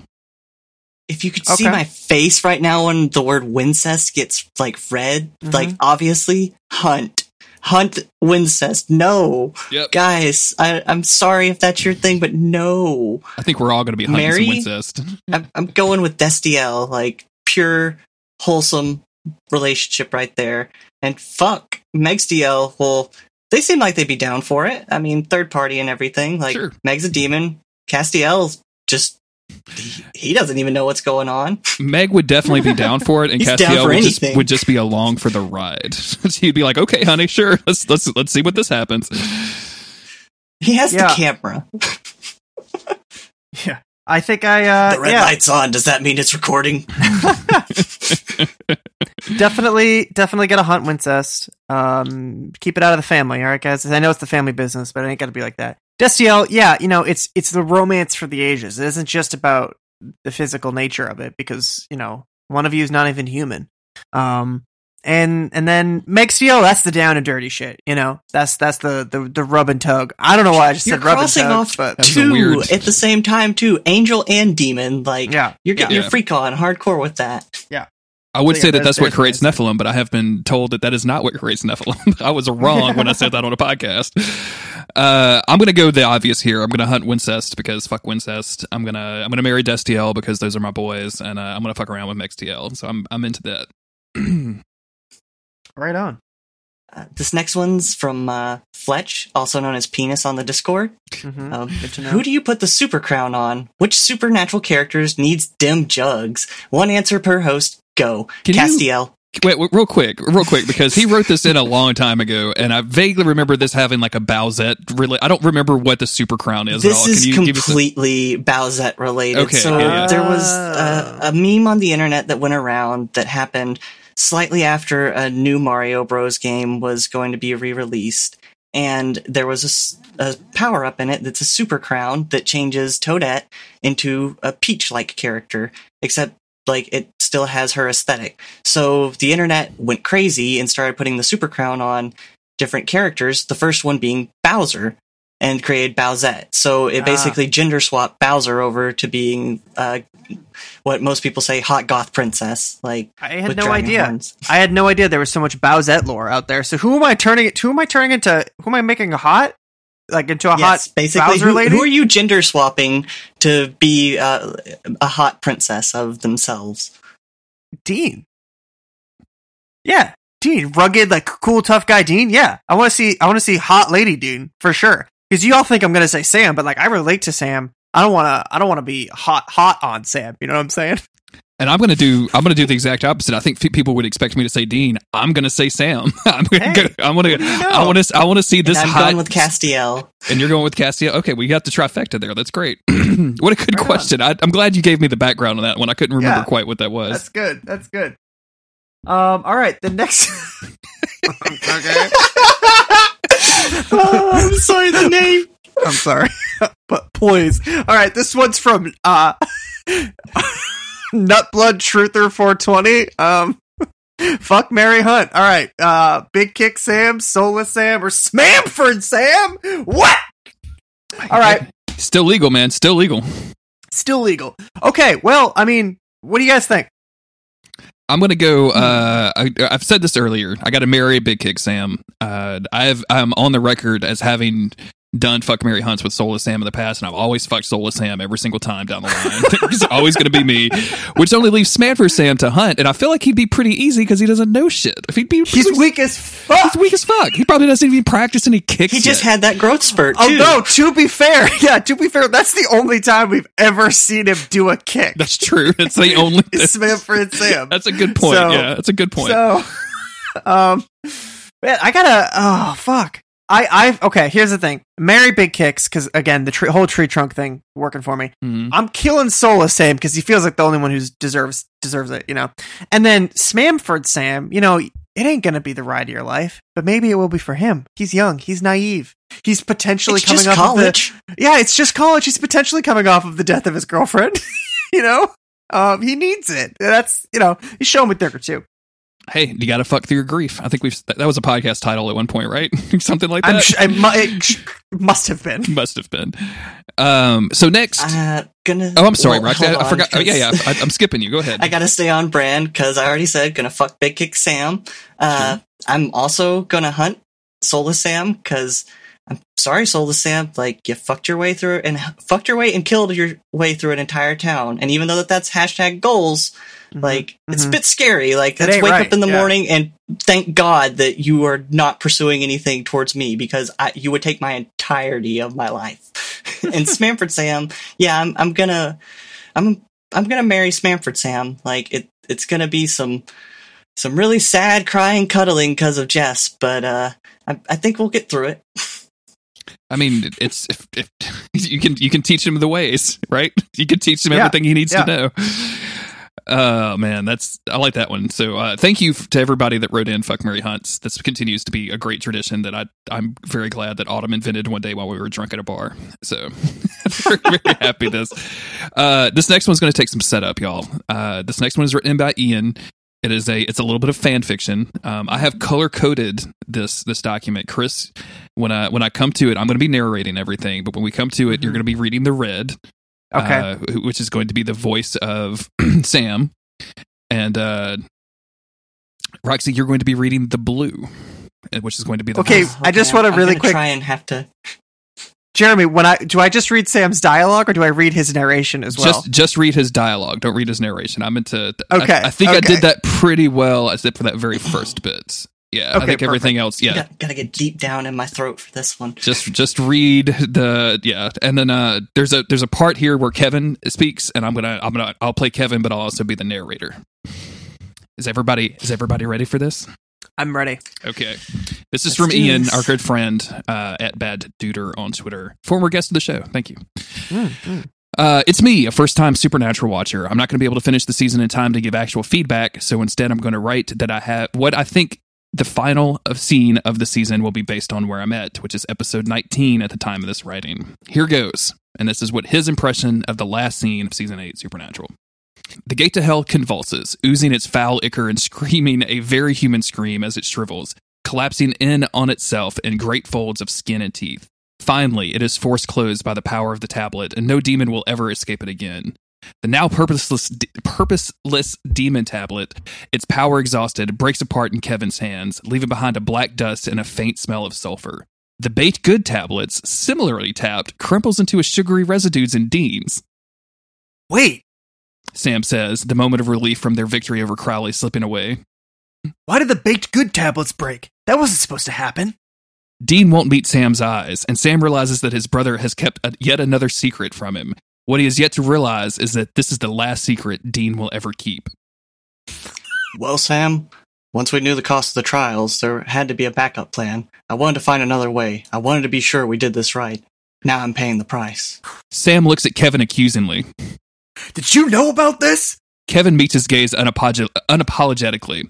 Some things are more important than one person, Sam. After what I've lost, I needed to make sure the gate would be closed for good. Dean made the right call.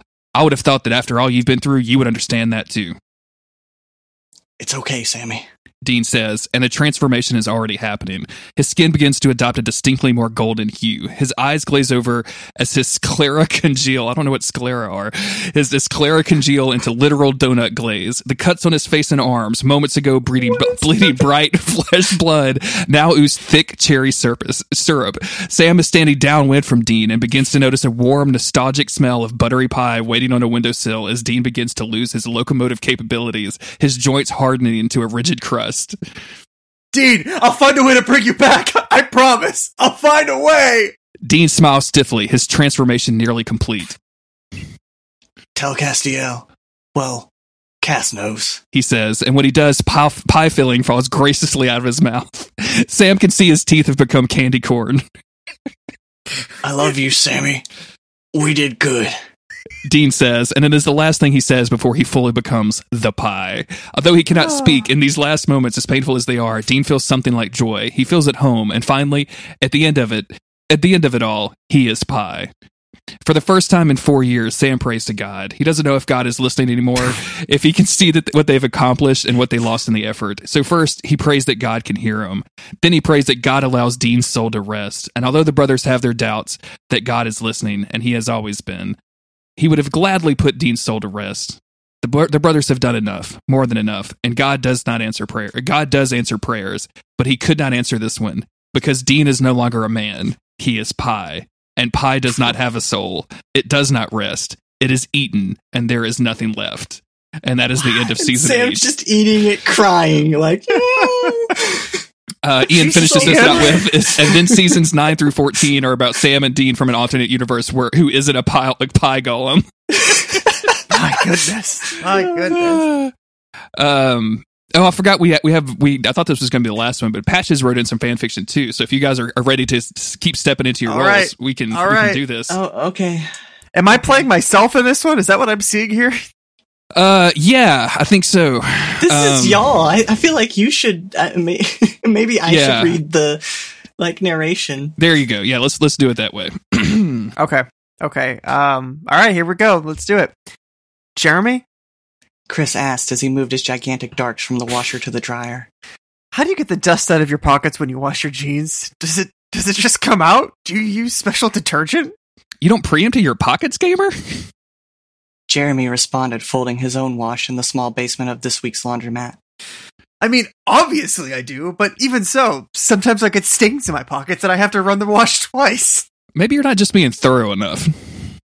Replied Jeremy as he crossed the room to where Chris was, still transferring laundry from one machine to the other. Sure, make fun of a gamer for not being detail oriented. Chris's response seemed like a bit of a whine, but he was be- he was being a bit dramatic to get a rise out of his friend. As he turned around, however, Jeremy was there, close. No, hunk. Let me help you. Jeremy fixed Chris with his intense but kind gaze as he reached into his co-host's pockets and turned them inside out. First the right, then the left, grabbing a handful of dust and cloth as he slowly inverted each pouch and emptied the fistful of dust onto the floor. As Jeremy emptied each pocket, Chris couldn't help but think of how long it had been since Jeremy had touched him. This was provocation, but he had to play it cool. Wha- wha- Okay, playing it cool wasn't gonna work, but the words were coming out of his mouth anyway. What is that cologne? Chris was mortified. Of all the things to say, why did he say that? Oh, this? Jeremy grinned. This is mom's perfume. It smells nice. Chris breathed as he leaned in. Yep. Cooed Jeremy. It's an item from the Binding of Isaac. And if you want to know more about it, you should check out Everything to Guppy, a podcast on the Duckfeed Network that covers every item, trinket, and boss from the Binding of Isaac series of games. I think you'd like it. You know, Said Chris, reaching out to embrace Jeremy. maybe I will, gamer. Maybe I will. Oh, that was so hard. That was so difficult to get through. Oh. Thank you. Thank you very much, Patches. That was extremely good. um, yeah, Chris, I don't, I don't think you listen to everything to Guppy, but their whole gimmick is to find weird ways to leave reviews of that show. So that's, oh, yeah. oh. yeah, yeah. Uh, I think that's going to wrap us up for the game section. Uh, we're going to let Roxy go. Chris and I are going to come back and answer all and discuss all of your feedback. Uh, Roxy, thank you so much for guesting. This was such a delight. Yeah, thanks for being here. Oh, it was so much fun, you guys. Thanks for having me on. Tell everybody where you can be found on the internet. Um, you can find me over on Twitter at mypetroxy, and you can find me at other places as mypetroxy. I have that pretty much locked down. Um, be forewarned, I am a little bit NSFW on my main account, so if that's not your thing, don't worry about it. It's okay. We're a little NSFW here on this podcast. So. It's true. Yeah. I don't think that we are S- uh, SF for anything. SFW. I don't think we're SFA on for basically. Um, well, thank you again for for coming on the show and, and sharing your supernatural experiences and helping us read what is borderline fan slash fic about me and Chris. Uh, we really appreciate Mhm.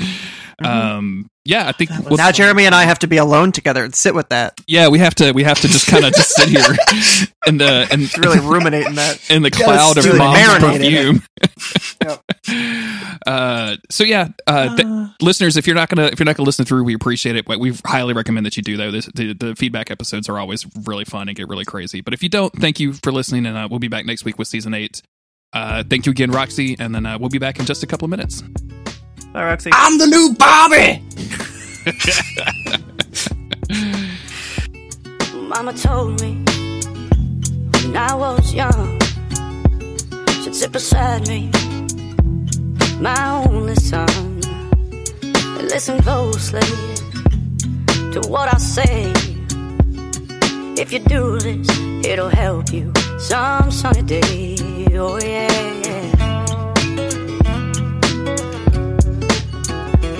Oh, take your time. Don't live too fast. Troubles will come, and they will pass. You'll find a woman, mm, and you'll find love.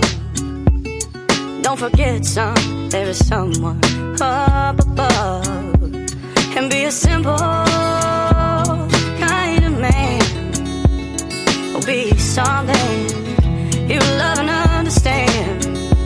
Baby, be a simple kind of man. Won't you do this for me, son, if you can? All right, everybody, we're back. Uh, like I mentioned earlier, we're going to be reading all of your feedback. Thank you for everybody that wrote in. We really appreciate it. Uh, and um, yeah, we're just going to get started. Chris, you want to go first? Yeah, let's do it. This one is from Tempest. Hey guys, I'm just sitting here listening to your season seven feedback episode, and lo and behold, what do y'all start talking about? Calvinism versus free will, and what and that and what was my dad preaching about at church on Sunday? Calvinism versus free will, and the struggles of reconciling the paradoxes between predestination and free will. FYI, his conclusion was that we should just say both are true and accept the paradox and move on. And while he was doing that, what I, was I thinking about? That's right, our sweet, sweet boy Castiel. Do I have a greater point to make? No, I just wanted to say that I love the podcast, especially when it echoes my own train of thought. Um, I also love that. I really, I my favorite thing is when I'm able to connect the things that I'm into with like weird specific things happen to be happening in my life, like that day. That always feels real good. Um, so that's that's really cool. It feels like the universe has a purpose for you, and then you realize you're Yeah. all alone in the world. And Uh, it's Castiel.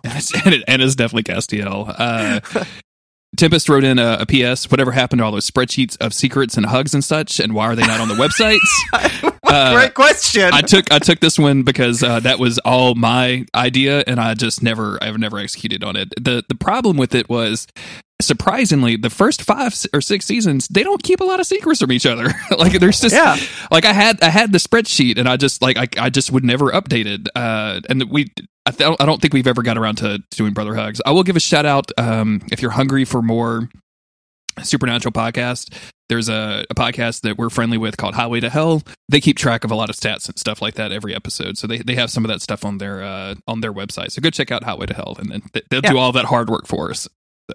yeah, they'll, they'll take it seriously, unlike us. Um, all right, the next one is from friend of the show, Autumn.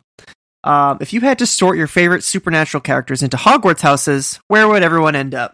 Okay, um, who, So do, you, we- who do you want to who do you want to tag for this? Which I- characters do you I, want to do? with? I don't want to go through all of them. I want to do. No. I, I want to do Sam Dean and Castiel. I, I want to say we may have actually talked about this on the show before, Mhm. um, because we we got some feedback at some point c- calling us bad for saying that Dean was a Hufflepuff. But I'm kind of strongly leaning into Dean being a Hufflepuff.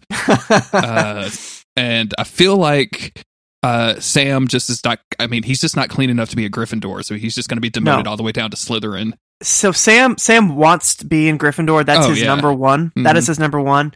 Um, but there's a huge chance that that he's ending up in Slytherin, uh, unless somebody steers him on the right course. And like you know, McGonagall comes along, gives him a firm hand, and then I think he's ended up in Ravenclaw.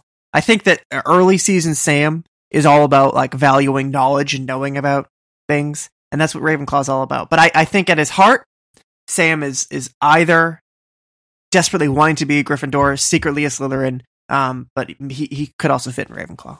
That's a pretty cop out answer. I think, uh, yes, what it could be any of them. Chris says. Yeah. Uh, I think Castiel would be definitely be a Ravenclaw. Like I feel like that's just that's just who he is. It's just the wing imagery. It just works. Yeah, it just works too well. Um, thank you for writing in, Autumn Greer. Funny we have the same last name.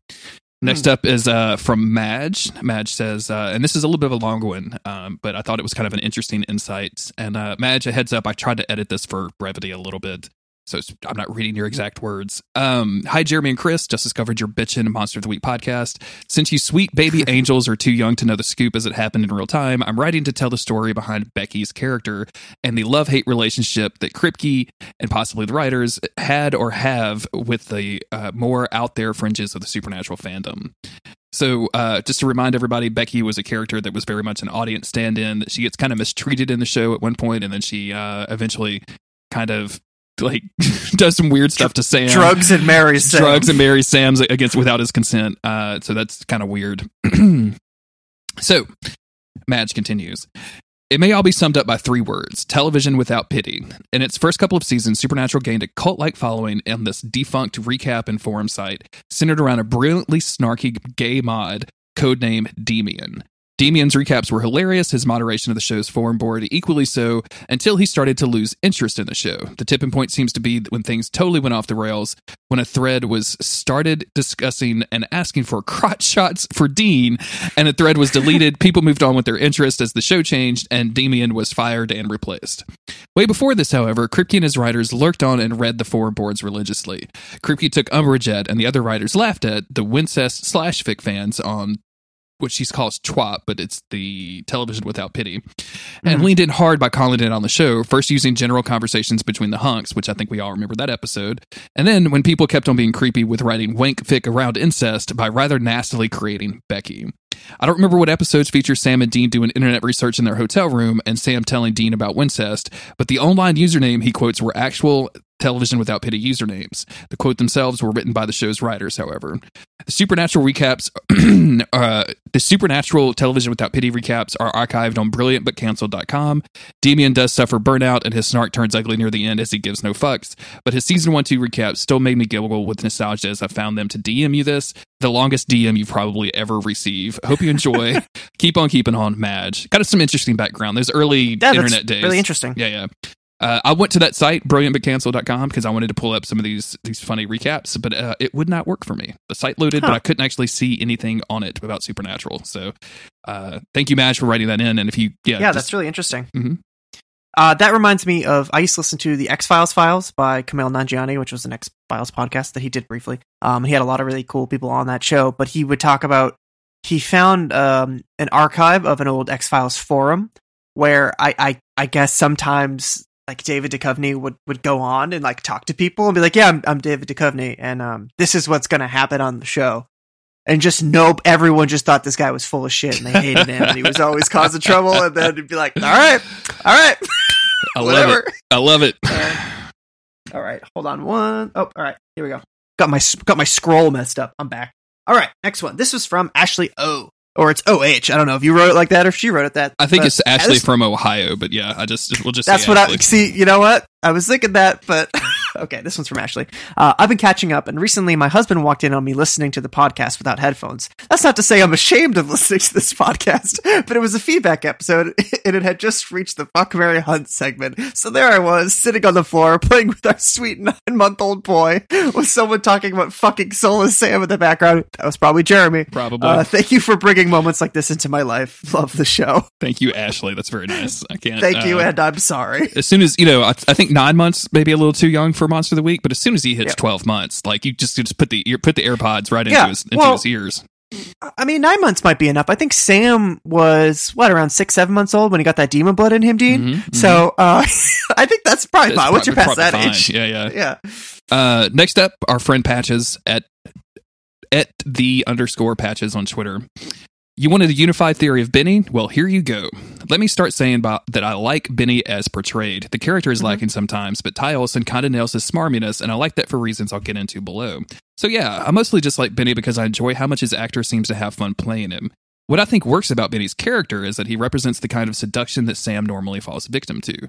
Dean's failing is that he's too principled. He'll choose family over himself. He's the one who picked fighting the Lucifer and Michael over letting the apocalypse happen. Dean wrangled death to stop Cass when he went bad. He makes the choice that's right, not the choice that he wants. In this case, he wants Benny to be good so that his decision in following his principles, don't betray your friends, remains the right one. Which is why it's cool that Benny seems overly friendly and dishonest. It makes it easier for the audience to doubt Benny and wonder why Sam can't see it. This is basically the same as Sam and Ruby from season 4. The problem is, the show loves Dean too much. It spends its time trying to make Benny sympathetic so that Dean seems like he made a good choice because God forbid our boy be a bad judge of character because that's Shamstick. So we waste a bunch of episodes uh, tr- that try to make Benny seem like a good person so that we're not mad at Dean for being his friend. I think there's a good idea here. but The show is just too afraid of staining the good boy to pull it off. I like this. I like this idea a lot. Like I feel like, Yeah, I like- this. This yeah. sums up some of my issues with Benny a little bit. Like if if if it had been a little bit dirtier of a relationship on Dean's behalf, I think I might have actually enjoyed it more. And not like not like sexy dirty. I'm not saying that, but like a little bit more. If if Benny had not been quite so good, you know what I'm saying? Mhm, mhm. Had a little bit more Yeah. of a gray area because even up to the end, he's still sucking out of those uh those little blood bags. So. Yeah, he never breaks. He's a Yeah. good boy. um, yeah, I really like that read. Um, the comparison between how we perceive Sam and Ruby versus how we perceive um, Dean and Benny, uh, and how both times we pretty much side with Dean. And obviously, it's because Ruby is literally a villain. Um, but it's it's it's interesting that they didn't ever want to pitch Dean too hard in that direction. Um, yeah, that's a that's a good read on that. All right. Uh, next one. This one is from Jeremy. this one is from Quantum. It says, "Hello, I'm just you from the future. Buy Bitcoin in 2009 and sell it in 2018. I'll get right on that, Quantum. I'll get right on that, future Chris." I love I love the link too because it's google.com slash search and the search query is just Bitcoin. So if you click that Just link, it would just go to Google search of Bitcoin like you were fucking It ain't a scam. Geyser It's just letting here. you know it's you from the future. It's me from the future. You need to buy some Bitcoin. Here's what it is if you don't already know about it. I hope I'm not too late. yeah. Um, next up is Destiel is Canon 69. How do you think the SucroCorp situation at the end? I know, right? Um, how do you think that the SucroCorp or situation at the end of season seven was cleaned up? Clearly, the boys beat Dick. However, causing Dick to explode into a black sticky mess did not just magically make all of the contaminated corn syrup go away. What caused SucroCorp to change their formulation? How long do you think that they sold food that turned people into stone zombies after the untimely death of Cock Roman? So I think that they kind of handled this. Like they were starting to disperse the the weird syrup thing, but Sam and Bobby like took that detour to go blow up the factory. So I Oh, don't that's think right. any of that got into the. It was only in like select locations. Yeah, it was only in select. Yeah, it was like the McRib. It was like the Right. McRib, it was Biggerson's McRib. Uh, but I think the rest of it can just be chalked up to other hunters. Like you know, as Leviathans were out in the world, uh, I feel like Bobby would have just told everybody how to kill them pretty easily. Like you just get some borax or whatever and spray it on them and chop their head off, and they're good. Uh, I or, or the other read on this is that you know it actually took it took about it took about six seven months up to a year maybe to uh to really work through this because Dean was in purgatory all that time, That's true. and Sam was too fucking stoned on SucroCorp food just, to just uh, go to save Kevin. Yeah, you're Yeah. right. He was too goddamn stoned. Nobody wants to bring it up. That's, that's new canon, man. I, I love New that. canon. That's new canon right there. Sam, because he, was he took for granted the fact that that was shit was still out there, just like the writers did. so Stoner, stoner Sam. and he doesn't realize it. He's like, man, I was just trying to find myself. Like, God. just- God, man. Like I got a dog. and this hair's all long and shit, man. He, oh, it's just baked Sam. Started listening to like reggae, man. Like, have you even heard this Have Lackers, even, like, man? Do you guys even know that? Okay, yeah, I, that's that's where I'm landing. Um, all right, the next one is from my um. Okay, this is for the LARP feedback. In the late '90s, I went to an organized LARP every month, live action role playing. For anyone who doesn't Mhm. remember what the term means, uh, LARPing was pretty much 40% role playing and battles in the woods, and 60% having sex in the woods. So the everyone horny in the woods is accurate to my experience, at least. That makes sense. That Yeah, everyone in that episode is horny as fuck. We uh we asked for that after the after the LARP episode th- this season, and she she wrote that in. So thank you, thank you, Maya, for doing Thank, that. thank you, Maya. Uh, up next, another friend. We have we have a lot of repeat uh, callers this this on this episode, Chris. Um, up next is uh, a good friend of the show, Autumn Career. Oh yes. I'm in the process of re-listening to every episode of the podcast from the beginning, and there's a line in the Faith Healer episode from season one, episode 12, that got me thinking. After Dean has a heart attack and is given a month to live, Sam calls and leave a message for Papa Winchester that basically says, "The doctors say there is nothing they can do, but they don't know the things we know, right?" My question: How many times do you think that one or both of the boys died in childhood and were resurrected by John Winchester? I'm thinking like several at least, right? Like I don't think it's a it's a Venture Brothers situation, but I think it's it's at least a few times. I feel like it's it's maybe it's happened to Sam, but like a lot, but never to Dean. Okay, and that's yeah. kind of I'm that's kind that. of why Yeah, Sam is so fucking weird because keeps dying, and that's why Dean is so overprotective because he's had to go through this this rodeo a few times. Um, and that's you know Sam is because of course they've they both had this this kind of cursed childhood, but Sam's the one who wanted to go get away and go to college just because he was sick of fucking dying all the time. um, yeah, I'm I'm I'm I'm 100 percent into that.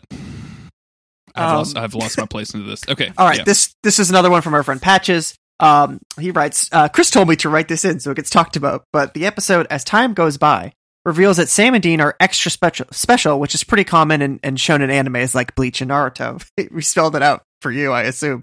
The protagonist of Bleach, Ichigo, is the child of a Soul Reaper and a Quincy, and is therefore that's two different types of like supernatural samurai, basically, uh, and is therefore super special, like Sam and Dean, who are probably in a lot of this mess because of the fact that they're the progeny of two great lineages. Now, obviously, that might not mean a lot to you if you're not into anime or these kind of anime, whatever. But I think that the um, it is interesting when you when you look at like that type of like um trope or that those kind of characters where like you know we find out finally in season eight that that Sam and Dean are special because not just because their parents got together and it was a Cupid's trick or whatever, but because they were from like two distinct lines of um you know supernatural warriors, I guess, and I, I think that's super interesting.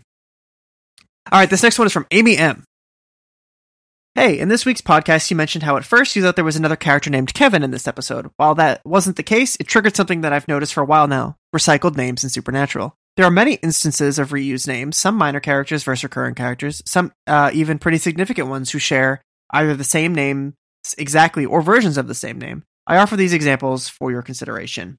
Uh, Cassie is the name of Dean's first girlfriend from season one, and it's Mhm. also um, Cassie the, the- nipple plate girl. I think is the probably. yeah, the I should just way to- read as it's written here. Cassie Dean's first love in the racist truck episode, first Cass, Dean's one true love. Coincidence? Also, Cassie isn't that the name of the little hunter teenager girl? Is that her name? Yeah. Chrissy, Chrissy, Chrissy. Okay, Ben, Lisa's son versus Benny the vampire. Um, uh, Chuck and Charlie. Uh, Jessica versus Jesse the Antichrist kid. Uh, Amelia, it was Jimmy's wife. Um, Jimmy Novak or Jimmy Neutron, excuse me, Castiel's vessel. So Amelia Novak is her name versus Amelia, who is Sam's girlfriend. Um, there are a lot of really good examples in here. Uh, I won't go through every single one of them, but yeah, that's like uh that's that's super interesting. That not even not only is it just like random side characters, but like you said, like main characters, Ben and Benny, like that's right there. Um, Seems a little much. Yeah. okay, so so she listed all these these examples to us. Um, now follow up. Apparently, what says? Uh, okay, so apparently names are the thing I pay attention to. Okay. Uh, on this rewatch of season eight, I noticed the name of the boat that Kevin is holed up on, Fizzle's Folly. You may recall that the boat is owned, provided by Garth. Uh, you may also remember that the sock puppet Garth uses to interview the traumatized kids in the previous season was named Mr. Fizzles. That's interesting. Nice. Uh, I caught that, but I, I don't think it ever kind of brought it. I was too busy making my uh, no one is safe, no one is house, no one is boat jokes to pay attention to the name. So, yeah. Um, okay. Uh, and then there are the names of fake places, things in the universe. Biggerson's restaurant made a, uh, made its debut in Bad Day at Black Rock when Sam and Dean were the one millionth customer. It continues to pop up uh, as they go to the chain restaurant. It's where Dean um, ate the Leviathan Grey Glue bur- burger and where Cass played hide and seek from the Angels this season. Uh, the other chain that starts to figure more prominently in season eight and spoiler season nine is Gas and Sip, convenience store gas station. Um, it's interesting how many of these things that they keep I reusing. don't know, man. It's crazy. Um, she says, I really like the low key fake product placement that runs throughout Supernatural. It's so consistent, but so subtle. Um, yeah, little things like that can really make a, a world feel consistent. And like, I feel like that's all like the props department. Yeah, Um, absolutely. Yeah, it's just one way to suggest that it's its own universe and its own rules and its own things that seem familiar, but are actually different from real life. It's not just the presence of monsters and angels and demons that sets Supernatural world apart from ours. It's the bigger sins. Uh, that's about the names I need to steel myself for season 9, 10, and 11. While there are truly some outstanding individual episodes in these three seasons and some interesting situations, on the whole, they aren't my favorite storylines. I look forward to hearing y'all's discussions, and I'm hopeful I will like them more as a result. I have really enjoyed season 12, 13, and 14 so far, so don't despair if you share my feelings about 9, 10, and 11. Thanks again, Amy and NC. Thank you, Amy. That was uh, Thank you, Amy. extremely long one, but we we dig it. Uh, I, I, you know, the the name thing is always like the the name recycling thing is always weird. The actor recycling thing is always really weird, and I just think it has to be a part of like what a production process is that to make twenty something of these episodes every year. Like it just has to be like a lot of work, and nobody's really Oh, yeah. checking. Like, yeah, yeah, just name the kid Benny. Who cares? like, let's just Right, go. Let's- we got to right. go. We got to go. We got to push this out. Like it's got to get to editing like in two days. We got to we got to redo this. Um. So yeah, I, I like that stuff a lot though. Uh, next up is Catherine. Catherine says, I'm on episode 88 and can't believe I'm finally on the current season with you guys. I'll probably be able to listen to episode 100 when it is released. I'm headed over to Patreon to sign up, and because you all have provided me with hours and hours of entertainment, laughs, and insight, and I appreciate it so much. And I really need to get on that Discord because I need that in my life. I'm pretty sure Catherine is on the Discord since then because this was written several weeks ago. So thank you, Catherine. I sure I'm sure I'm late on this, but you haven't done your season eight feedback yet, so I thought I'd weigh in. I think Benny is a complete hunk, but this is the season I stopped watching on Netflix because I found it so boring and annoying. My husband and I watched it all together until that season, and I told him he could keep on going without me. I went back and powered through it and ended up liking it. The Amelia storyline, on the other hand, can stay in the garbage from whence it came. I can't wait to hear what you all think about the stupid twist with her husband and all of that. Take care. Thank you, Catherine. Yeah, that was a real dumb Thank twist you. that's never ever Yeah. followed up on. I mean, like we don't, we just don't care. so some extra drama for Sam. sure. All right, this this next one is from uh, from Fletch. Uh, so your digression about not letting Garth know about the cure for vampirism makes me wonder if Garth learns that he is going to complete his transformation into Ryan Reynolds circa Blade Trinity. Is Garth in Blade Trinity? Uh, Ryan Reynolds is. I'm not sure. And Fletch makes jokes that I sometimes don't get the reference to. If Garth learns that, if Garth learns the cure for vampires, then will he become Ryan Reynolds, Circuit Blade Trinity? I guess that makes sense. Yeah, I don't know that Garth could ever really get as handsome as Ryan Reynolds, though, man. Like Garth is is a down home kind of dude, you know. Yeah, Garth wasn't. I mean, or Ryan Reynolds wasn't as, as peak hot back in Blade Trinity though. Let me go. Let me just Google up a Blade Trinity Ryan Reynolds. See what he was looking back there. I feel like he's he's like rocking like a goat, like a tight goat, maybe. You think he's got a goatee in Blade? It's it's a, it's a possibility. Oh, dude, he is fucking shredded in Blade Trinity. I don't know All what you're talking all about. right, all right. this dude All is looking fucking. Oh yeah, he's got the he's got a kind of a bad beard though, but he's got a uh, he's got abs, dude. He's got abs for days. All right, abs for days. All right, not gonna- not gonna worry about it then. Yeah, maybe uh, maybe in your dreams, Garth. Garth wishes that he could have abs like that. That's all I'll say. Um, up next is Kimberly, who uh, whose Twitter is at Salixia, S A L I X I A. Hey hunks, I love the show. The outtakes are my Hey. favorite part. Thanks. Uh, I love Dean's new vampire boyfriend Benny. That's his new boy. That's his full name. But I don't know if it's just because True Blood left me with the need for hunky southern vampires or if he was actually good. I do remember being sad when he died, though. The end of season 8 actually made me stop watching for a long time because it made me so angry. The show had demonstrated countless times that the boys are willing to sacrifice themselves to save like five people, but now that they could literally save the entire world forever and they're all like, jokes, nah. It's not even that the show would have to end. Not all supernatural creatures are demons, and even if they were, they were, they could even if they were, they could have someone, like a witch maybe, unseal the gates to get things going again. Just saying. Also, I have Yeah. read a couple of the Vampires books, and they're actually kind of okay for that middle ground between junior and young adult fiction. Not as awesome as they sound, though. um, yeah, I, I, I could see people getting mad that they didn't commit to the closing the demons off thing because it kind of feels. I, I f- I feel like you could view this as almost a cop out because you didn't actually do anything. But I think the, the the world this sets up, I think, is more interesting than a world if just demons were gone. So Yeah, for sure, for sure. Um, all right, this next one is from Kaylee Ann. I love the podcast so much. You must have brought together so many awesome people with the Discord channel, and it's great to have a sense of community and belonging again. Well, that's very nice. nice. Season 8 was a wild one for me, and I think the whole time I was just annoyed with Dean and Cass. Uh, like anything that came out of Dean's face made me want to punch it. The self righteous hypocrisy of Dean was strong this season and just really wasn't necessary, in my opinion. We're so far past the Winchester clan's lack of communication days, and it's an old theme, so it comes off as boring and lacks the character development I want to see from Dean. Stoked for season 9 podcast episodes. Keep up the amazing work. You guys are loved, and it's been really cool getting to build our little Monster of the Week community, so thank you again. Aw. No, thank, Thank you, Kaylee Ann. Um, the next one is, is from Noah. Noah's going to continue. We got a lot of like kind of pro Benny.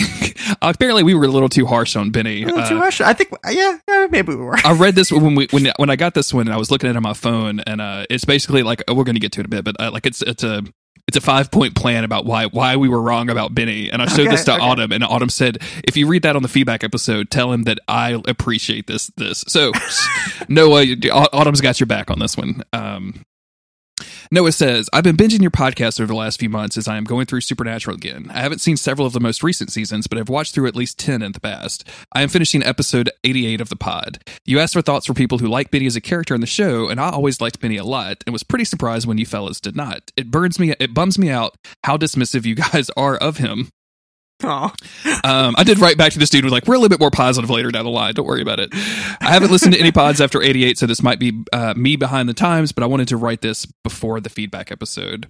Here are the reasons I think he works. Number one, I like the actor quite a bit and think he does a good job on the show. The writing maybe isn't always the best, but that could be said about just about anyone on the show. Number two, Dean spent the better part of the year with him in Purgatory, and Benny is the main reason he got out. Without Benny, Dean may never have escaped. Benny had his back, and Dean always gravitated towards others he could fight with for better or worse. Number three, I like that Danny was afraid to tell Sam. I like that Dean was afraid to tell Sam about Benny at first because he doesn't want Sam to kill Benny so long, kill Benny so long and so long as Benny doesn't hurt people. Uh, Dean number four, Dean doesn't have a lot of friends, and I like that he is protective of Benny, especially after he found out Sam didn't even try to get him out of purgatory. At the time of this writing, Cass still isn't back and Garth hasn't shown up again. Benny is the only person Dean can trust, and I'm sure Dean is torn about how to feel about that. That's why I thought it was obvious he let the college werewolf go after the found footage episode. I agree this portion of the season is a little rocky writing and story wise, but I always enjoyed Benny throughout it. Number five, I remember liking how Benny ends. That's, I mean, if, for a guy that you like, you, you really want to see his head cut off. Huh? Uh, Noah continues If this is out of date by the time you get the feedback episode, then my bad. The show never quite gets the idea that not all monsters are evil and some people are monsters, right? But I like that the Benny and Amy Pond storylines exist. I just wish the writing would have been more consistent the way the boys handled those two characters. I like the pod, and the few times I disagreed with you on your takes, I appreciated the thought process behind it. Somehow, something about how y'all talk about Benny in '88 and and before really surprised me, and I guess I just really like the character. yeah, we uh, I guess we went a little too hard in on Benny when we started talking about him because uh, yeah, we, a lot of people wrote in about uh, our opinions. we just we're just using him for too many jokes. You know, I and I think we've said it. I know I really really do think that the actor is great. I think he kills it in that role. Like I said, I just I think it was just the whole the whole premise, not even really just the Benny thing, like cuz the Amelia thing too, like that whole thing didn't satisfy me. Um and so I and I think that Benny because we see him like we don't like see Amelia, she's just flashbacks. So Benny had to like bear the brunt of a lot of that from us. Um but I I do think that he's he's a great actor. He plays the character really well. It's just yeah. I um I think our, our our big complaints about Benny, I don't think really had anything to do with the character or the acting. It was always the this kind of story around it. We've said a couple of times, like I would, I want a more expanded version of what of their time in the Purge. Like I don't want less Benny. I want more of Benny be, meaning something to Dean because as it stands, it's like, oh hey, season eight, episode one, this is my best friend now. like it just there's yeah. there's a little build up between the two. Right. And it's it's and it's rough to to come to terms with that. And I don't think that the flashbacks in Purge because all you really see is like Benny saving it one time, and that's that's about it. So, Mhm, mhm. All right. Uh, the next one is from our friend John, 99 Dexterity on Twitter. He says, Hey there, congratulations on another great season. Thank you. Um, given how prominent Castiel is this season, I've been thinking about something and figured I'd ask you guys for your take. When the writers first introduced Cass back in season four, do you think they intended for him to become an important to the plot as he's become? Secondly, do you think they expected him to become as wildly popular with the fandom as he's become? Um, bonus headcanon, Sam's big kicks are what's causing him to nut blood. His body just can't take it, y'all. gotta get that checked out. Um, gotta get that checked out, Sam. I'm sure that somebody can give us like a legit, the legit like con interview rundown of like the process of Castiel. But I, Niz, yeah, Niz. I feel like I mean he had such a dramatic intro, you know, with the with the wings and everything, and that could be because they were just because they were showing us angels for the first time.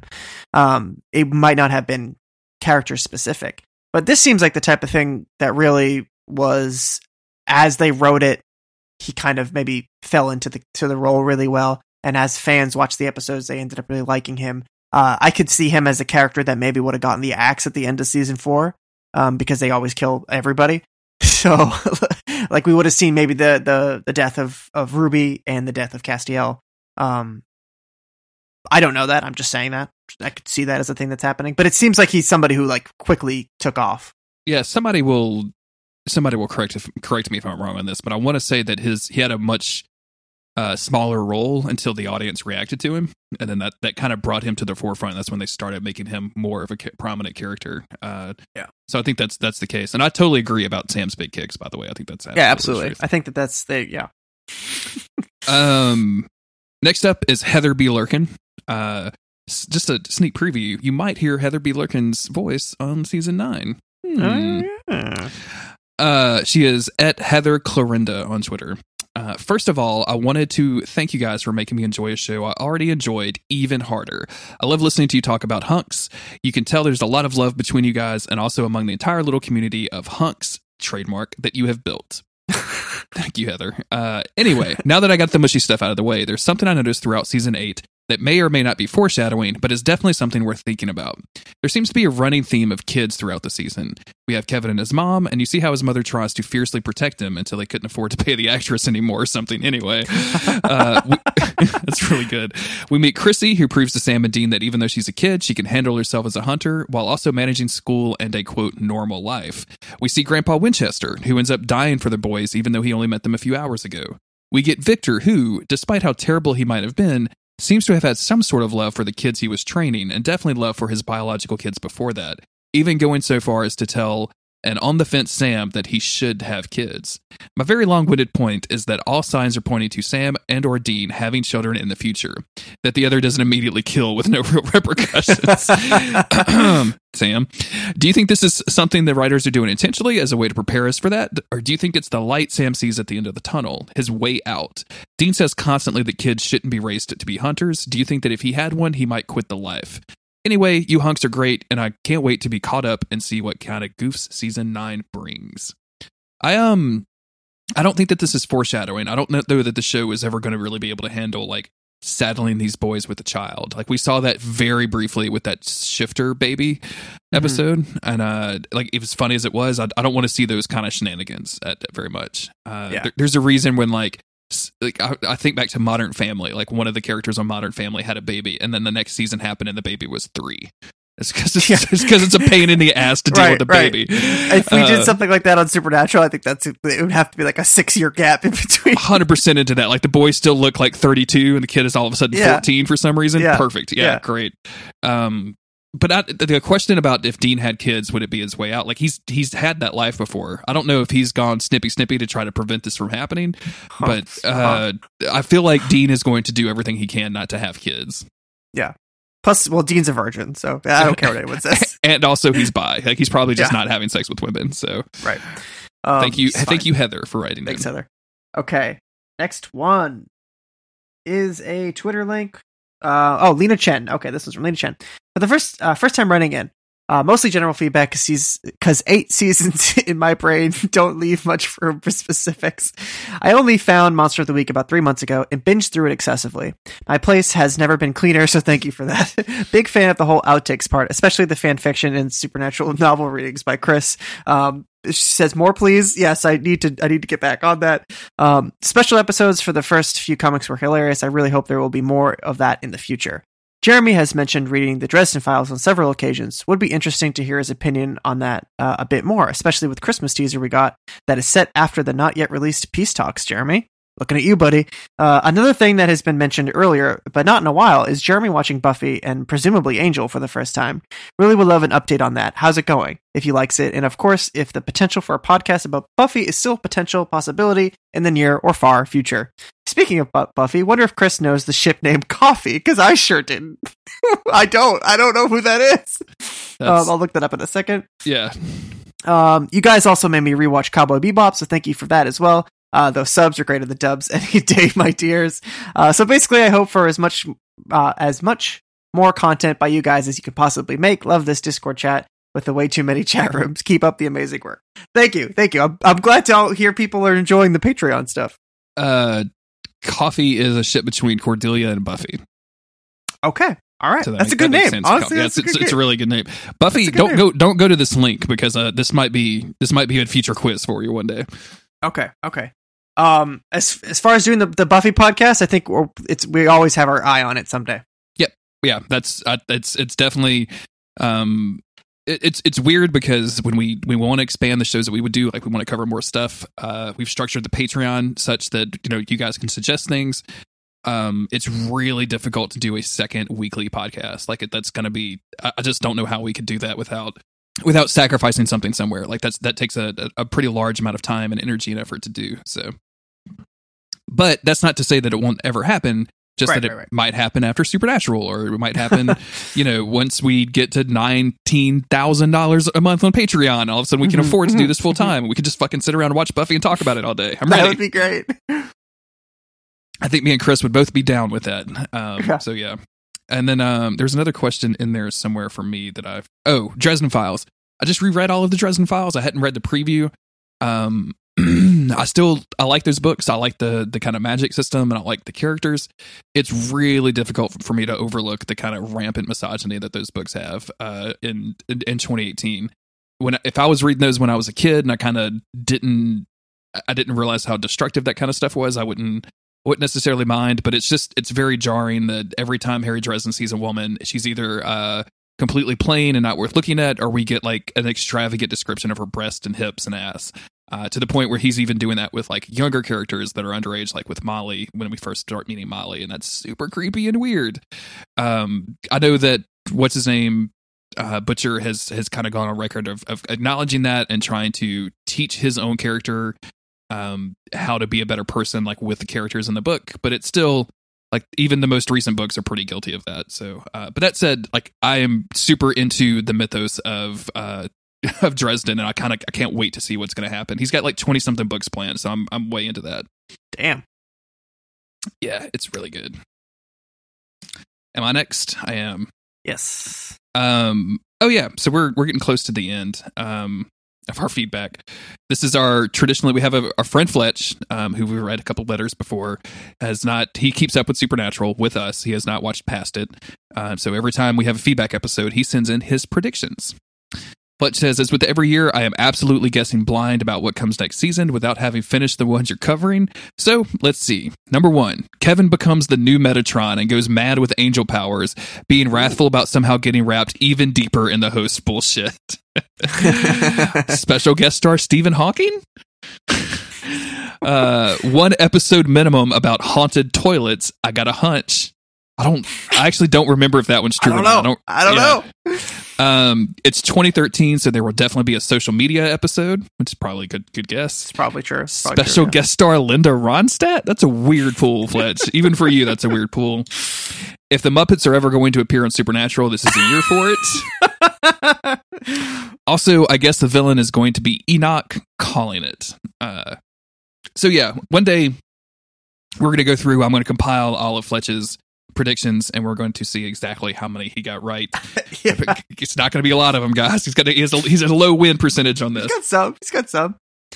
All right. Uh, this next one doesn't say who it's from, Jeremy, so I'm just going to read it. Oh no, this is from uh, this is from Jay from the Discord. Uh, he wrote Okay. us a very long email. Uh, I divided it in two, so you're going to get the first section, which is going to be like the, his early feedback, and then uh, I'll take over for the season eight feedback. Okay, this is uh, Jay's early feedback. Okay, hi, hunks. I probably wouldn't be watching Supernatural without this podcast. Those two months catching up to you in the pod were an overwhelming amount of fun, and unfortunately, it broke my filter. There was a bit here about how one of my favorite JRPG franchises had a lot of parallels to Supernatural, like dramatic arcs of human heroes getting corrupted by various sides, or having interesting stories about monsters and diverse gods, only those to boil down to whoops, it's the Judeo Christian god fighting the devil by the end of every game. That's a, a very weird and very common trope in JRPGs. I don't know if you know that, Jeremy. um, yeah, I, I, I'm I'm aware. but I realized that uh, would be hell to read, so this is uh, what y'all are getting. Okay, watching previous seasons. I've got seven seasons of feedback and no idea what to do with it all. 25 minutes ago, I was going to run off with a We Didn't Start the Fire parody, but for everyone's sake, here's the actual content devoid of buttering up. John Winchester, this is in all caps. John Winchester is the greatest monster in the history of Supernatural and responsible for every single thing that goes wrong at the boys' lives. For the sake of this argument, I want to wrap up as quickly as possible. If you assume John Winchester trained the boys properly in Hunter stuff, the pure emotional harm he did to those boys is incalculable and well documented. In virtually every appearance, he misleads, misinforms, antagonizes, or just straight up gaslights the boys. The complete lack of social grace or any emotional intelligence in their upbringing is directly responsible for the disastrous chain of events I'll refer to only as Supernatural seasons 1 through 4. Or through season One excuse me, through 1 through 14. I mean, that could even just be the, the, the zero emotional intelligence of just like breaking into widows' houses to ask them about their dead husbands. Hundred Um, percent. Yeah. Which leads me to point two. John Winchester never actually trained the boys to save people or hunt things. He taught them some halfway decent ghost lore, which is probably all cribbled from Bobby, cribbed from Bobby. But he also taught them to only rely on information from him and his journal, which is repeatedly shown to be outdated or just plain wrong. Uh, Sup Sam Winchester's girlfriend, uh, werewolf girlfriend, good thing you almost killed your boyfriend over a citation needed, as far as I can figure out. Is this still in? Uh, oh no, okay. As far as I can figure out, John Winchester is a black hole of lore. He's perfectly willing to take the credit for both uh, the work and research he's obtained from other hunters, but has never directly directly sought to share his knowledge or even do journal swap with Bobby. He also cut them off from the entire hunter su- su- support network just because he couldn't stand the idea of the boys answering to or respecting anyone else. Season three through seven also happened, I guess. All my thoughts about them pretty much exists in a weird two month sprint between the start of August and the end of September on the Monster of the Week Discord, and there's no way in hell I'm going to sort those out to make you read them. Destiel for life, Destiel is canon. Please, you're going to wake Sam are words that must come out of Jensen Ackles' mouth in season 15. Please put Cass in every episode. I will never stop asking until my demands are met. My demands are put every put Cass in every episode of Supernatural. Okay. The the uh good job because that was a lot and thank you Jay. Um Thank you, Jay. I th- this actually brought up a, a discussion on the Discord, and I think you can make a reasonable argument that uh, Mary is almost as destructive for these boys as John is. Um, she, I mean, actively hiding her hunter lineage from John, actively hiding the whole "I sold my child to a to a demon" situation. Hmm, Um, I, I think there's, I think there's a good point. Also, there's, uh, I think this was my that was bringing up some, um, you know, John had it's is he went to the war like he was in the military so he probably came back with not a little baggage with from that. And then also his his wife dies in this weird ser- series of events so he's probably developed some pretty terrible PTSD and is just trying to deal with it. Um, I don't necessarily think that it really excuses a lot of what John does and I think what John could be doing a lot better stuff. Uh, I just it, where I came down on this is this show set up this idea that these young hunks knew like karate and they knew about ghosts. And to get there they needed to have this this backstory. And the backstory was their dad brought them up in the life. And then when they started actually fleshing out all of these issues that are fleshing out this world and these characters they realized that probably makes john sound like a fucking monster. And i don't think they've ever been able to redeem that in the show right? Because all we've seen from john in the show is him doing good things, him sacrificing himself for Dean, him CGIing uh, the Yellow Eye Demon back to hell, all of that stuff. He does nothing but good things in the show. And I think they realized pretty early on, like, oh shit, we made one of these principal guys a complete fucking shitbag. And they have not been able to get around that. And I think Mary's the same way. As soon as they find out that Mary is, you know, uh, from a line of hunters and she didn't mention that to John, despite their firstborn son having a contract with the Yellow Eye Demon, like, that's, that's some shit you got to tell your partner. I'm sorry. You just have to communicate that. Right. Right. John Winchester Um, lets us down again. Yeah. So I'm going to finish out with um his his season 8 feedback. this has been a wild one and I couldn't be happier it's the one I caught up to. If Supernatural is going to do crazy meta plots and trying to work on weird crazy scales, the tablet trials are a really good way to do it, especially since it gives the boys a tangible connection to the plot. Flashback to Jared remembering the first half of the season where they did the lost gimmick for no reason and it lasted like eight episodes. This season was an excellent display of what makes their relationship and hardship so compelling, like that bit where Dean tells his brother he always has his back, or when Sam admits that he's never thought he was a good person. Um, or that agonizing, heart destroying look Dean gives Castiel in the tomb. Do-do-do-do-do. Amazingly, uh, for all man, you put a lot of brackets in here. I can't really tell where. Okay, uh, I'm gonna. Okay, amazingly, for all the bad in this season, I'll put the bits about Brick Holmes that tacked on character only says I'm the guy from Detroit, the found footage episode in this, so I can end on a positive note. I can already see that so many moments I know I'll be unable to think of Supernatural without seeing. Kevin was an amazing addition, to the show, and his perfectly delivered "I'm dead, you bastards" was a punch in the gut, a reminder to the boys of all the people they failed, of all the things they let slip through their fingers, despite their best efforts. Uh, and he kind of goes into a long-winded thing about Sam just completely abandoning Kevin. None of this even touches how much I loved Castiel the whole season, or how good it felt to see a golem disemboweling Nazis in 2018. Before I go, I'm going to make a super special paragraph to call out Charlie's surprise turn as emotional core of the season. With Bobby gone, Charlie manages to be the one who, in her cheerful and happy go lucky ways, gives the boys permissions to put the hunter stuff back up on the shelf and just be themselves for a while. She's responsible for the boys starting their first hobby outside of cable TV, and the one who gives Dean the chance to be honest with himself when faced with the thought of losing his brother, something that he's been trying and failing at since the show began. When I think of season 8, I'm going to be thinking of her sitting on a chair, a worn paperback in hand, going one last time. I think I love this show. That's a I just got chills thinking about that Charlie scene. So obviously that fucks with me too. Like it's that's Mhm. that's one of the best scenes in this in the season. I think It's very strong. Yeah. that was that was my editorial there. Um, Excellent. one last question. I'm at the point where I've known almost every major supernatural twist in advance, and honestly, it hasn't even been a thing. I was wondering if you've had a similar experience and how knowing what was coming influenced your watch non supernatural answers work. Uh, I feel like we've talked about this before, but how do you how do you feel about knowing knowing stuff that happens ahead of time? Um, I don't know. Some I was just telling you this the other day how uh, a friend of mine before Game of Thrones was was on TV uh, was telling me you got to read this series, you got to read this series like for, for like a year, and then finally being like, hey, it's gonna be on TV. There's making a show. You got to read these goddamn books before the show comes comes on. Uh, and then I I didn't want to do it. I just was like, yeah, those just they're long. I got a lot of shit I want to do. And then they were like, all right, here's the big spoiler for the first one, and I was like, oh, oh oh, now I really want to read it. It was spoiled for me, and I, I think getting to that moment organically would have been really great. But at the same time, that's also the thing that, that got me hooked in it. Um, I don't know. I, I must have, uh, I don't know. My attachment to the early seasons of Supernatural is so strong, and none of those were spoiled for me. So it's it's hard to say. But now I feel like I still, for the most part, am able to en- enjoy Supernatural despite having literally every single thing spoiled for it. I'm um with, with Supernatural, it's weird because I'm at a part where I'm at a point with the show where I'm pretty much just going to watch it, and my desire to be surprised by it has has kind of diminished a little bit. Like I don't I don't care that if if it doesn't surprise me, so I try to keep myself in the dark as much as possible. But when you do a supernatural podcast, you follow a bunch of supernatural people. Like it's really difficult to, to you know to stay uninformed. Um, that Right. said, it doesn't fuck with me too much to know like plot details, especially in supernatural. But if in other media, it would really bother me. Like if you told me like the big twist ending at the end of season one of uh, Game of Thrones or in the the la- in the first book, I would be a little upset about that. Like that was such a Mhm. it was such a moment to read that without having any idea it was coming and it was such a surprise that that sense of shock is such a and it's such a valuable expression. Like it's the same thing where right. Uh, when a new Dark Souls game comes out. Like I don't want to watch somebody play that. You, there's only so many of those in the world. I want to experience it first by- via me. I want to experience it. I don't mhm, want to watch mhm. somebody else experience it.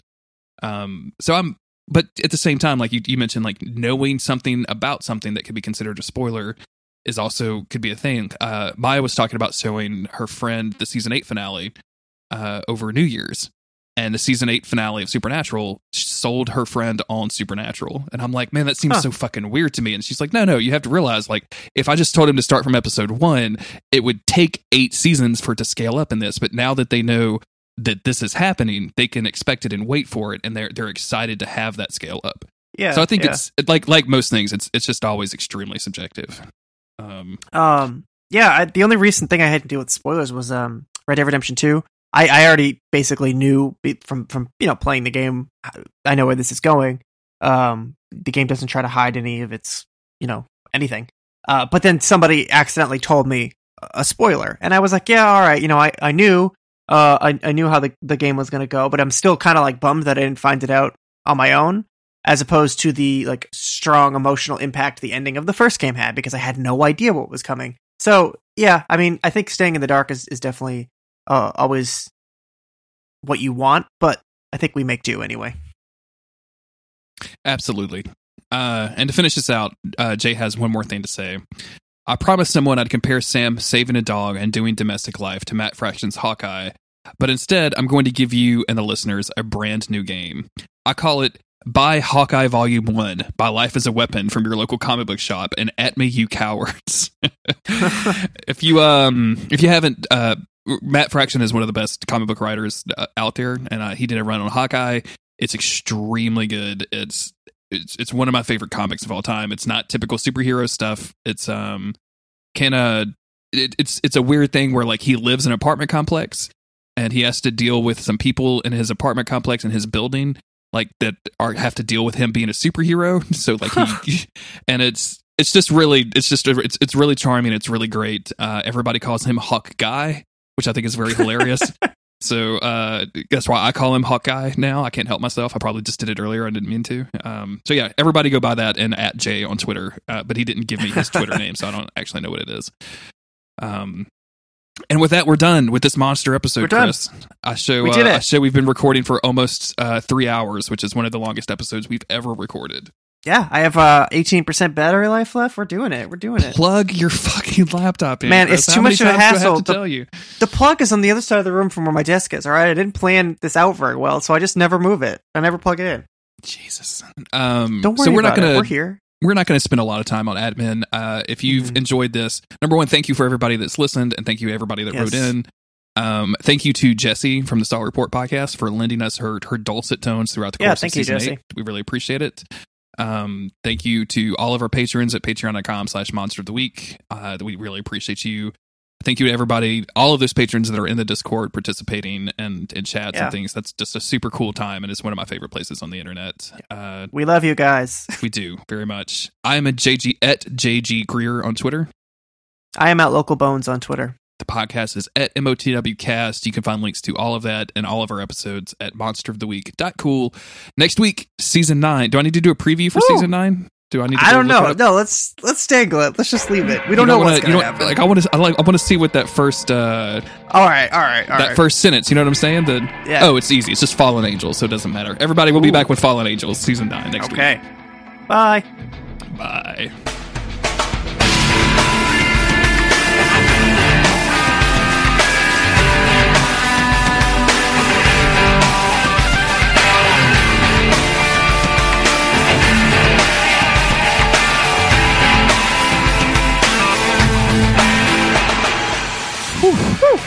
That was a lot. Man, oh man, it has been a while since we got this thick. Yeah, this was this is a lot. Oh, it's eight thirty. I gotta go to bed. Uh, this is the reason we don't do two or three episodes anymore. Which episode is this? One oh Seven. hot dog. Indeed. That was awesome. Mm-hmm. Mm-hmm. Yeah. I'm gonna go ahead. And, I'm always um. I was just gonna say I'm always exhausted, but I'm always in a better mood after we finish. yeah. Same. It's very rare that I finish this podcast and I'm like fucking bummed out. I don't think it's ever happened. I think I'm always Yeah. just in a good mood. Yeah. The, only times it happens to me is when it's fucking 900 degrees in here. but that's not that's not an emotional thing. That's a physical, It's a physical toll. reaction. That's yeah. that's dehydration.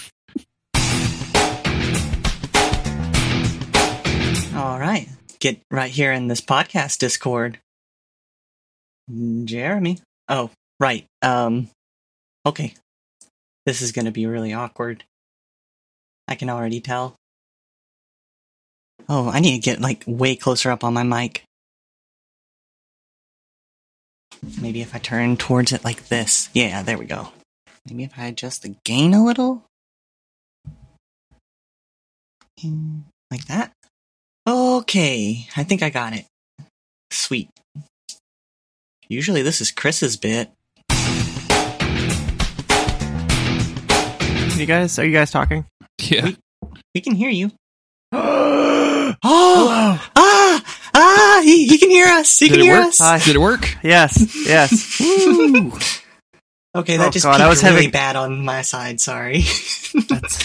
That's totally fine. I was having a real uh, uh, gamer moment there. I was getting very worried. Okay, hi. Hello. Uh, Roxy, it's nice to uh, quote unquote meet you in person. Yeah, Oh, yes, finally. Like, I feel like you usually know more about our, what's going on with our Patreon or Discord than we do. So like, it's, uh, it's great to have you here. That's accurate. I'm just really active. Like, since I work from home and, like, I was taking care of dogs for a while there, it just allowed me to be online, like, constantly. So, it's just, it's easy to keep up with things. Plus, I've, I've been helping out, like, other people in, like, Twitch communities and stuff for a long time. So, it's just kind of a second nature to me. Oh, hit the microphone. well, uh, thank you. We're happy to have you. Uh, we appreciate it. Chris, I uh, I put the show notes in there for you, so you can you can have a gander at our 17 page document that we need to get through. Seventeen pages. Yeah, Jay just sent us J- over. Jay, Jay really blew us out at the end, man. I'm telling you, This better be funny. it's not. It, it's something. it's it's reasonably okay. Like it's all good stuff. It's good stuff. It's just not comedic at all. There's some funny stuff in here though. That we're gonna have we're gonna have a there, good there's time some with good ones. with um some of the stuff that was sent in. All right, we'll just we'll keep it fast and loose. You know, you know how we how we do. Oh god. Sorry about the wait. No, it's fine. It's all good. I was um I had to take out the trash, and uh, our trash runs once a week. Oh, fuck yeah. So I had to, uh, and because of the holidays and Christmas and everything, somehow I missed the trash one week. Um, oh, okay. So it was it was a double load, and it almost like threw out my back trying to haul that motherfucker all the way to the end of the road because it's it's a, it's a walk, it's a ways, Yeah, I imagine. it's like several hundred feet to the end of the road for me. Yeah, that's uh, that's quite a walk. Roxy, how you feeling? Oh, I'm I'm feeling much better. Like I'm not 100% and like my brain's a little bit fried from that low grade fever, but uh I'm not dying, so uh I, I kind of look like Sam, like coming out of the trials, though, right now. So I'm glad that this is like an audio podcast. Yeah, yeah, yeah, yeah. Oh no, this is the first episode we're doing for YouTube, so bring out that webcam. Yeah, actually, so Oh, cameras so that's on. what the people. that's what the blue light is. Oh, okay. Yep, yep. Uh, I think I have gotten. All, I meant to put out a, an extra call today, but then we were already at 14 pages, and I'm like, you know what? Yeah, no, we're probably. We're, we're, Probably th- This is enough. This is this is plenty. Do you know what we were last season? It had. It couldn't have been more than like ten, right? Uh, let's see. Season seven feedback. Um, all the way down to the bottom. We were at seven. We no nine, 11, 12. Actually, no. We were at 12 pages last season. Wow. Yeah. So I guess this isn't that impressive. We're gonna um. At some point, I'm going to compile all of Fletch's uh, predictions, and we're gonna we're gonna see how many of those were accurate. We're gonna give them a, a grade. excellent, excellent. Uh, Chris, how are you today, man? How's I know your weekend was pretty stressful, but uh, you doing okay today? Yeah, it's okay. I'm just uh tired. from. I, I think I'm just like it's like hangover from stress, but like I'm fine. Oh, I know You know that how- feel. Yeah, yeah. Um, just lots of uh, like so. Jess Jess's car died on uh, Saturday morning. On top of her having like the most stressful week of her life, starting a new job. So it was a it was a harrowing weekend of just like you know just just kind of dealing dealing with that. And then I got super sick, not as sick as you did, but I got super sick um, Saturday night. So like I didn't sleep, and now I think I'm just like like I said, the hangover from from being stressed and sleepy and whatever. But you know what? I'm here to talk about hunks, so that's all that matters. Yeah, I meant to uh, actually put a little bit of thought into my season eight thoughts, and then kind of got distracted all day with other stuff I was doing. So I'm like, hmm, what am I going to say about these Yeah. hunks today? I don't even. You know what? I don't think I've I don't think I've written down thoughts for a season finale since season two. So Yeah, I don't think I have either. It usually works out. Just checking through the spam folder, and um, someone wrote in under the name Jeffrey Sect, and he says, uh, "Hot and juicy women in your city want sex." So if you guys need that link, just just just let me know. Jeremy, is that real? I, the, the descriptor juicy. Yeah, Is, juicy like, is a the is a key real. I don't know. Uh, I don't necessarily like my, my women like I like my gum. You know, that's not that's not what I'm really after. Man, I gotta like do something with my email address. A while ago, I don't know what came over him. My father tried to use my email address to set up some account. Oh, he good. failed. He failed in setting up that account, and I was like, "Yo, Padre, uh, please, uh, please do not do that." Um, but it was too late because now I get all these emails about like old, like not even like not even the the usual spam like penis pill uh spam emails, but it's just like old medication for for elderly people, um, like retirement ads, life insurance policy shit. I'm like, this is because you signed up for some old man retirement thing with my email address for some unholy reason.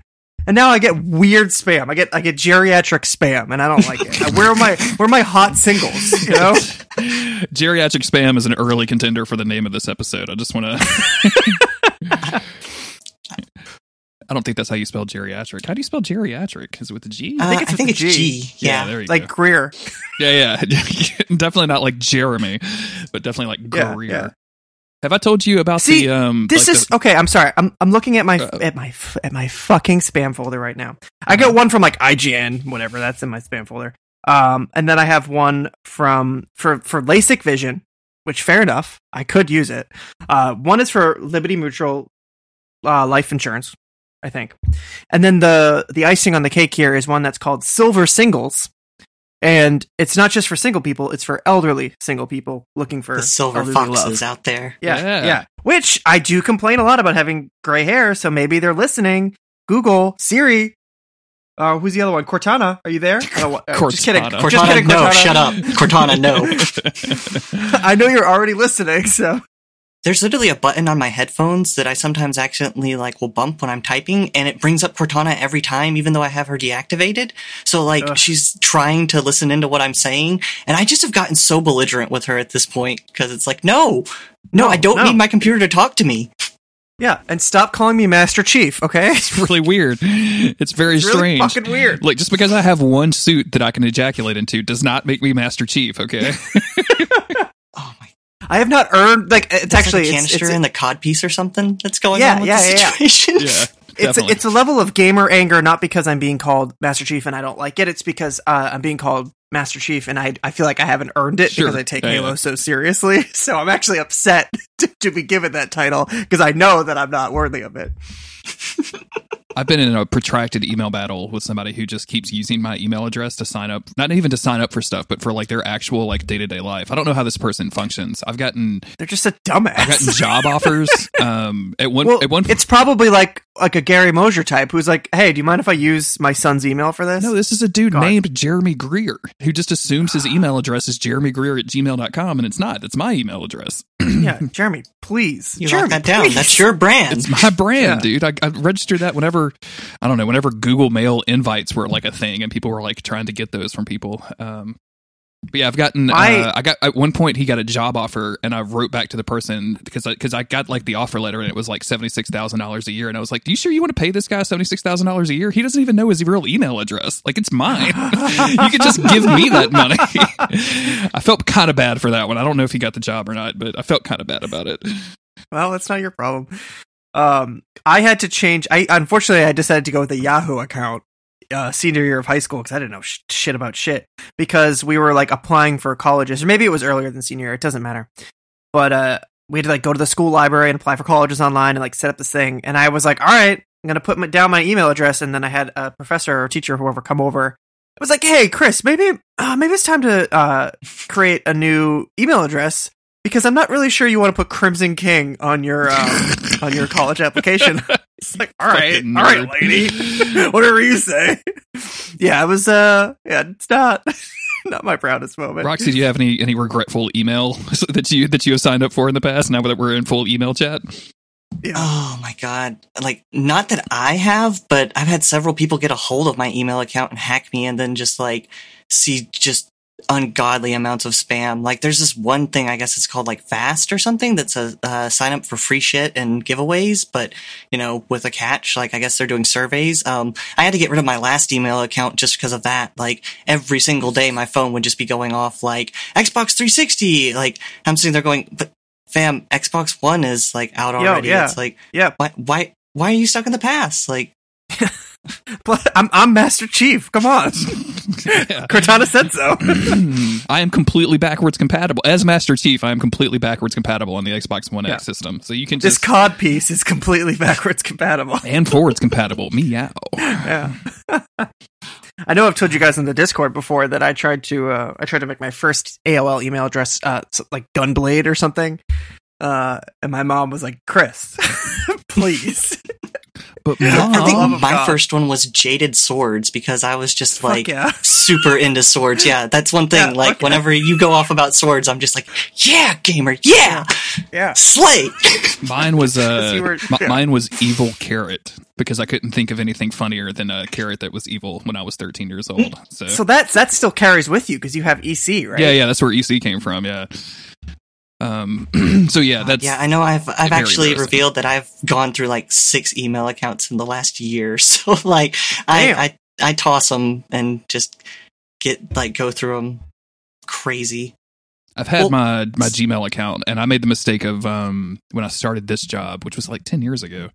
When I started this job, they couldn't put my work email on my iPhone at the time because the iPhone was relatively new, and so uh, I just used my personal email address for work. And I boy, do I regret that because now it's just a never ending. Like I can't even look at my email without being reminded of like shit I got to do with the, with the office tomorrow or, or whatever. So, Yeah, I didn't realize that you could actually like combine all your email addresses for your phone. So I had like one for my phone, one for my old podcast, one for the failed podcast before that one, and then like my personal one that then got hacked, and then like the other one that got hacked. So then I finally was like, I'm just, I'm gonna get everything under like my pet Roxy under one brand. And then I had to set up a business account, and like I was surprised that business business Roxy was not taken. I was like, Business Roxy is actually I'm really getting good. on that one. I'm gonna put my flag down. yeah, yeah. Business Roxy is pretty pretty solid. Um, I will say guys- I had a uh, Go ahead. Sorry. I had a professor at one point that like she was so on everybody to get a Hotmail. I don't know why. Like if you had a Gmail or anything, she was like, "Oh no, that that's Kitty." It's like if you have AOL or anything, no, you, I don't want you using your AIM. Like get a Hotmail. It's like that's a real professional account. Really? It it always sounds like I know it's not, and I've always known that it's not, but it always sounds vaguely pornish. Like when I'm on Hotmail. I used to have a uh, a really funny joke when I would tell people my Hotmail address, which I don't remember now. I should probably try to look that up. Um, but I would always spell it out because it was the early days on the internet. So I'd be like, "It's Hotmail," but like the letter, not the guy. I thought that was like the funniest joke ever. Jeremy. It was bad, dude. It was it was very terrible. please. it was not it was not a good Please. joke. no. It was it was 2001. Okay, this was Well, yeah, this was hey, pre 9/11. At least It was a at different least your time. email address wasn't Gunblade. Yeah, seriously. You just put us on some fucking list from Cortana listening to you record a podcast. Of course, you we've Cortana. It's already been it's on from the Final list. Fantasy VIII. You wouldn't get it, Cortana. It's PlayStation exclusive. Um, Autumn is in the living room, by the way. Speaking of PlayStation exclusive, playing Katamari on the TV. Fuck yeah. She's real mad because there's a level that they've recycled. Well, I guess the Switch version has it, which is the original version, PS2 version, but there's a level on the PS3 version that's the same level, except it just it's just a lot shorter time frame. And she's like, "How the fuck am I Mhm. supposed to do this? This doesn't make any sense." Yeah, Katamari Forever has a lot of like weird reused things. It's supposed to be like the greatest hits of all the stuff in the series, I think. Plus some new levels. Yeah, it's uh, it's pretty good. Yeah, it looks really good. It looks it looks. I guess just because of the cartoony style of it, like it looks really fucking great on the TV. Yeah, it holds up. And on that well. new TV, like True. everything looks really fucking great on a, a way too expensive TV.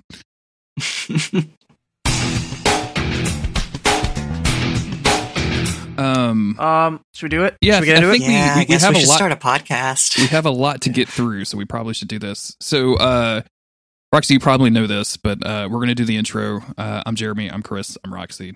And then uh, we're going to talk about the season eight kind of as a whole. Um, I'll introduce you and kind of ask about your background on Supernatural. We'll make a bunch of goofs along the way. Um, when we kind of feel like we've wrapped up, we'll do a um, a quick musical break, and uh, if we need to get you know waters or bathrooms or whatever, then we'll uh, the stuff at the top of that list that I've got you marked down as listing like all of those games and stuff and weird dumb questions. We'll go through those and then we'll take another break and then me and Chris will finish out the uh, like 14 pages that we have to read today. Yeah. Okay. Yeah. Um, yeah, then I'll export my file out and I'll I'll send it to you. I guess through like, I guess through Discord or Through through Hotmail. yeah, definitely use my Hotmail account. Man, I wish I could remember my Hotmail account. My uh, my my Yahoo account is Steven Tyler loves chess. I still What have that fuck? from, from like you have some 1999. golden nuggets here, Jeremy. I don't, but man, my, my Hotmail was something weird. I wonder how I could even find that out. I don't know. anyway, um, there's a site called WeTransfer.com. Mhm. Uh, so just go to that and type in the um, podcast email address and then just attach the file and you should be good to go. And if you, okay, and if you can, um, export it to a WAV format for me. all right. You don't have to can do compress it down. I'll do that over on my side. Chris, do you have any questions about how this podcast is going to go? Um, no, I I think I think I got it. I mean, this is this is number 107. So if you don't have it, Yeah. something's wrong. Should, I did get confused, like what two weeks ago, where I like almost forgot what what I was supposed to say at the beginning, which is just my name. Which is why I always make us do those live and don't just have it like preset because I always Yeah, like to hear yeah. it, how you you you react to all of that.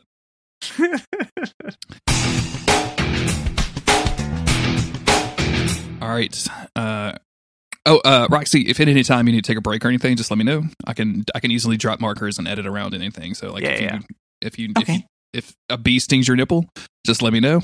I can slice and dice. It'll be like it never happened until the outtakes. Right on the goddamn nipple. right on the goddamn nipple. Oh, so many, so many Chris.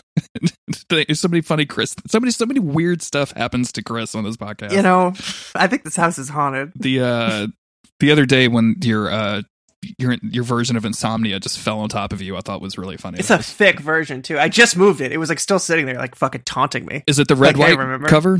Yeah, it is. Yeah, Yeah, that's the- with the that's the eyeball that's bloodshot. It's, that's the one that I have. It's it's that's like 1100 page. That's probably like what like eight pounds worth of book.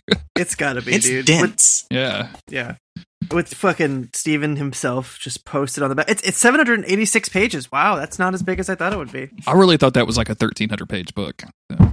It feels like it just looking at it. Maybe it's because it's such a fucking slow novel. I don't know why we keep hating on Insomnia. I kind of like it. I but- know it's it's a good book. Yeah, I just I just remember getting to the end and going like, wow, if you haven't read the Dark Tower, you're just you're gonna get pissed off by Yeah. the time you finish Yeah, all this. Yeah. Hello. Oh, What- sorry guys, having a little bit of a connectivity issue right now. Okay. I think it's on my end. Uh, let me clear my cache real quick. Sorry for you having to drop a marker. It's all right. It wouldn't be Monster of the Week if we didn't fuck up right before we were about to start. yeah, I'm surprised. I'm surprised we got to the podcast within 30 minutes. That's that's positive for us. So We started early too. but because that was never really the main focus of our season, we were worried about Crowley. We were worried about hey, demons. guys, I gotta I gotta take a quick break. I got a phone call real quick. I'm sorry. okay, Oh, okay. no worries. No, that's fine. I can look and see what the hell's going on with my connection. Um, guess yeah. This is whatever. We always have interruptions. It's no big deal. It's real Uh, interesting to be seeing like the behind the scenes of this. Like I've I've recorded podcasts before, but it's always awkward to like be a guest whenever you've Mhm. listened so much because y'all are talking and I'm just like, oh yeah, you know, listen to the podcast. Listen to. Oh wait, I'm on this. I Yeah, can say yeah. stuff back to y'all. well, hopefully it makes you feel more comfortable. I would imagine. Um, oh no, like the the 30 minutes of us just talking, like that. Uh, we used to do that back in the day just to get everyone warmed up, and like that Mm-hmm. that got me like right back in the swing of things. That's good. I'm like the worst with like being on other podcasts, which I, I guess that's why I never really do it. Uh, I, I probably would be fine, but I am like so anxious about Oh, doing it. I, I I'm very anxious before I get on any time. Like I, I just kind of channel that at this point. Mm-hmm. Mm-hmm. Uh, because the only podcast I did before was literally sitting in my friend's living room, like with them all in front of me, and it's just such a different energy to sit with like your childhood friends and talk about things like in front of them. See their responses Um, on their face and everything. Yeah, yeah, which was it actually was in a way it was way harder because a lot of times like I'd be going off about some JRPG and my friends would just like very much not be listening to a word I was fucking saying. and I'd be like, "Oh, okay, just lost steam." But now if Jeremy's not paying attention, it doesn't matter. I can just pretend he is. That's all you need. But yeah, um Sorry about that, y'all. I'm Oh, that's No, okay. it's fine. You were making a really good point, Chris. Do you remember what it was? Uh, What yeah, were we yes, just yes, yes, talking about? Yes. Sorry if you have to do some editing like around it to make it sound better, but yeah, Hey, uh, I, yeah. I- why I are you apologizing to me? I'm the one that stopped the podcast. I don't know. It's just in my nature. Go ahead, dude. Um, okay, you ready? Everybody good? Okay. All right. What's this? All right. Um. Okay. So I want to talk about uh, best and worst episodes. Um, Roxy, I want, I want you to tackle this one first. What do you think is your is your Oh, best? I and have your some worst? uh, sirens going on in the background, y'all. So I'm gonna mute real quick. Chris, what do you think is your best and worst episodes? And I have drained all of my water, so I'm going to get more. I'll be right back. Okay. Sorry about the connection issues, y'all. Uh, No worries. I know that it was dropping in and out a little bit there while I was talking about my my final thoughts, but uh, hopefully my microphone and everything picked it all up. Like Audac- Audacity's still going, thankfully. Yeah. Yeah. You should be fine. No worries. I, he and I drop out all the time when we're recording. Um, and there'll be sometimes where like you know Jeremy will be going for a while and then there'll be silence. Sometimes that's because maybe just the last half of his last word cut off. So I don't know if I should start talking or not because I you know I didn't I didn't know if he stopped talking. Other times it just it just drops out for a minute and then it comes back and he's still talking. I'm like yeah fuck yeah fuck yeah all right we're still here. just pretend like nothing happened and it's fine. Um, so we're used to learning how to actually communicate on a podcast, like and talk and not talk over each other, is such a hard skill to learn. Like, if, whenever I first started, that was the I ended up having to like teach myself just by listening to podcasts, being like, okay, like just you know, I know this is edited, but try your best to do this in one take. like, I still I still struggle. I still struggle to like get it right, you know, and to not step on Jeremy's toes and whatever. And having three people, you know, changes everything, which is it, we're fine, obviously. But like you know, doing uh, Silver for Monsters uh, with him and Autumn, uh, and especially with that, where I feel like I I'm reading like a script, like going through like everything that happens in the book because it's so much more dense than Supernatural. Um, and I'm always worried that I'm just talking too much or whatever. But um, the more you do it, you oh, just, you just get believe used me, to it. I, uh, the like, what what were your thoughts? And then when I got to the end, I was like, wow, that was really long winded. Uh, okay, That's good though. That's Well, good. yeah, yeah, that's good.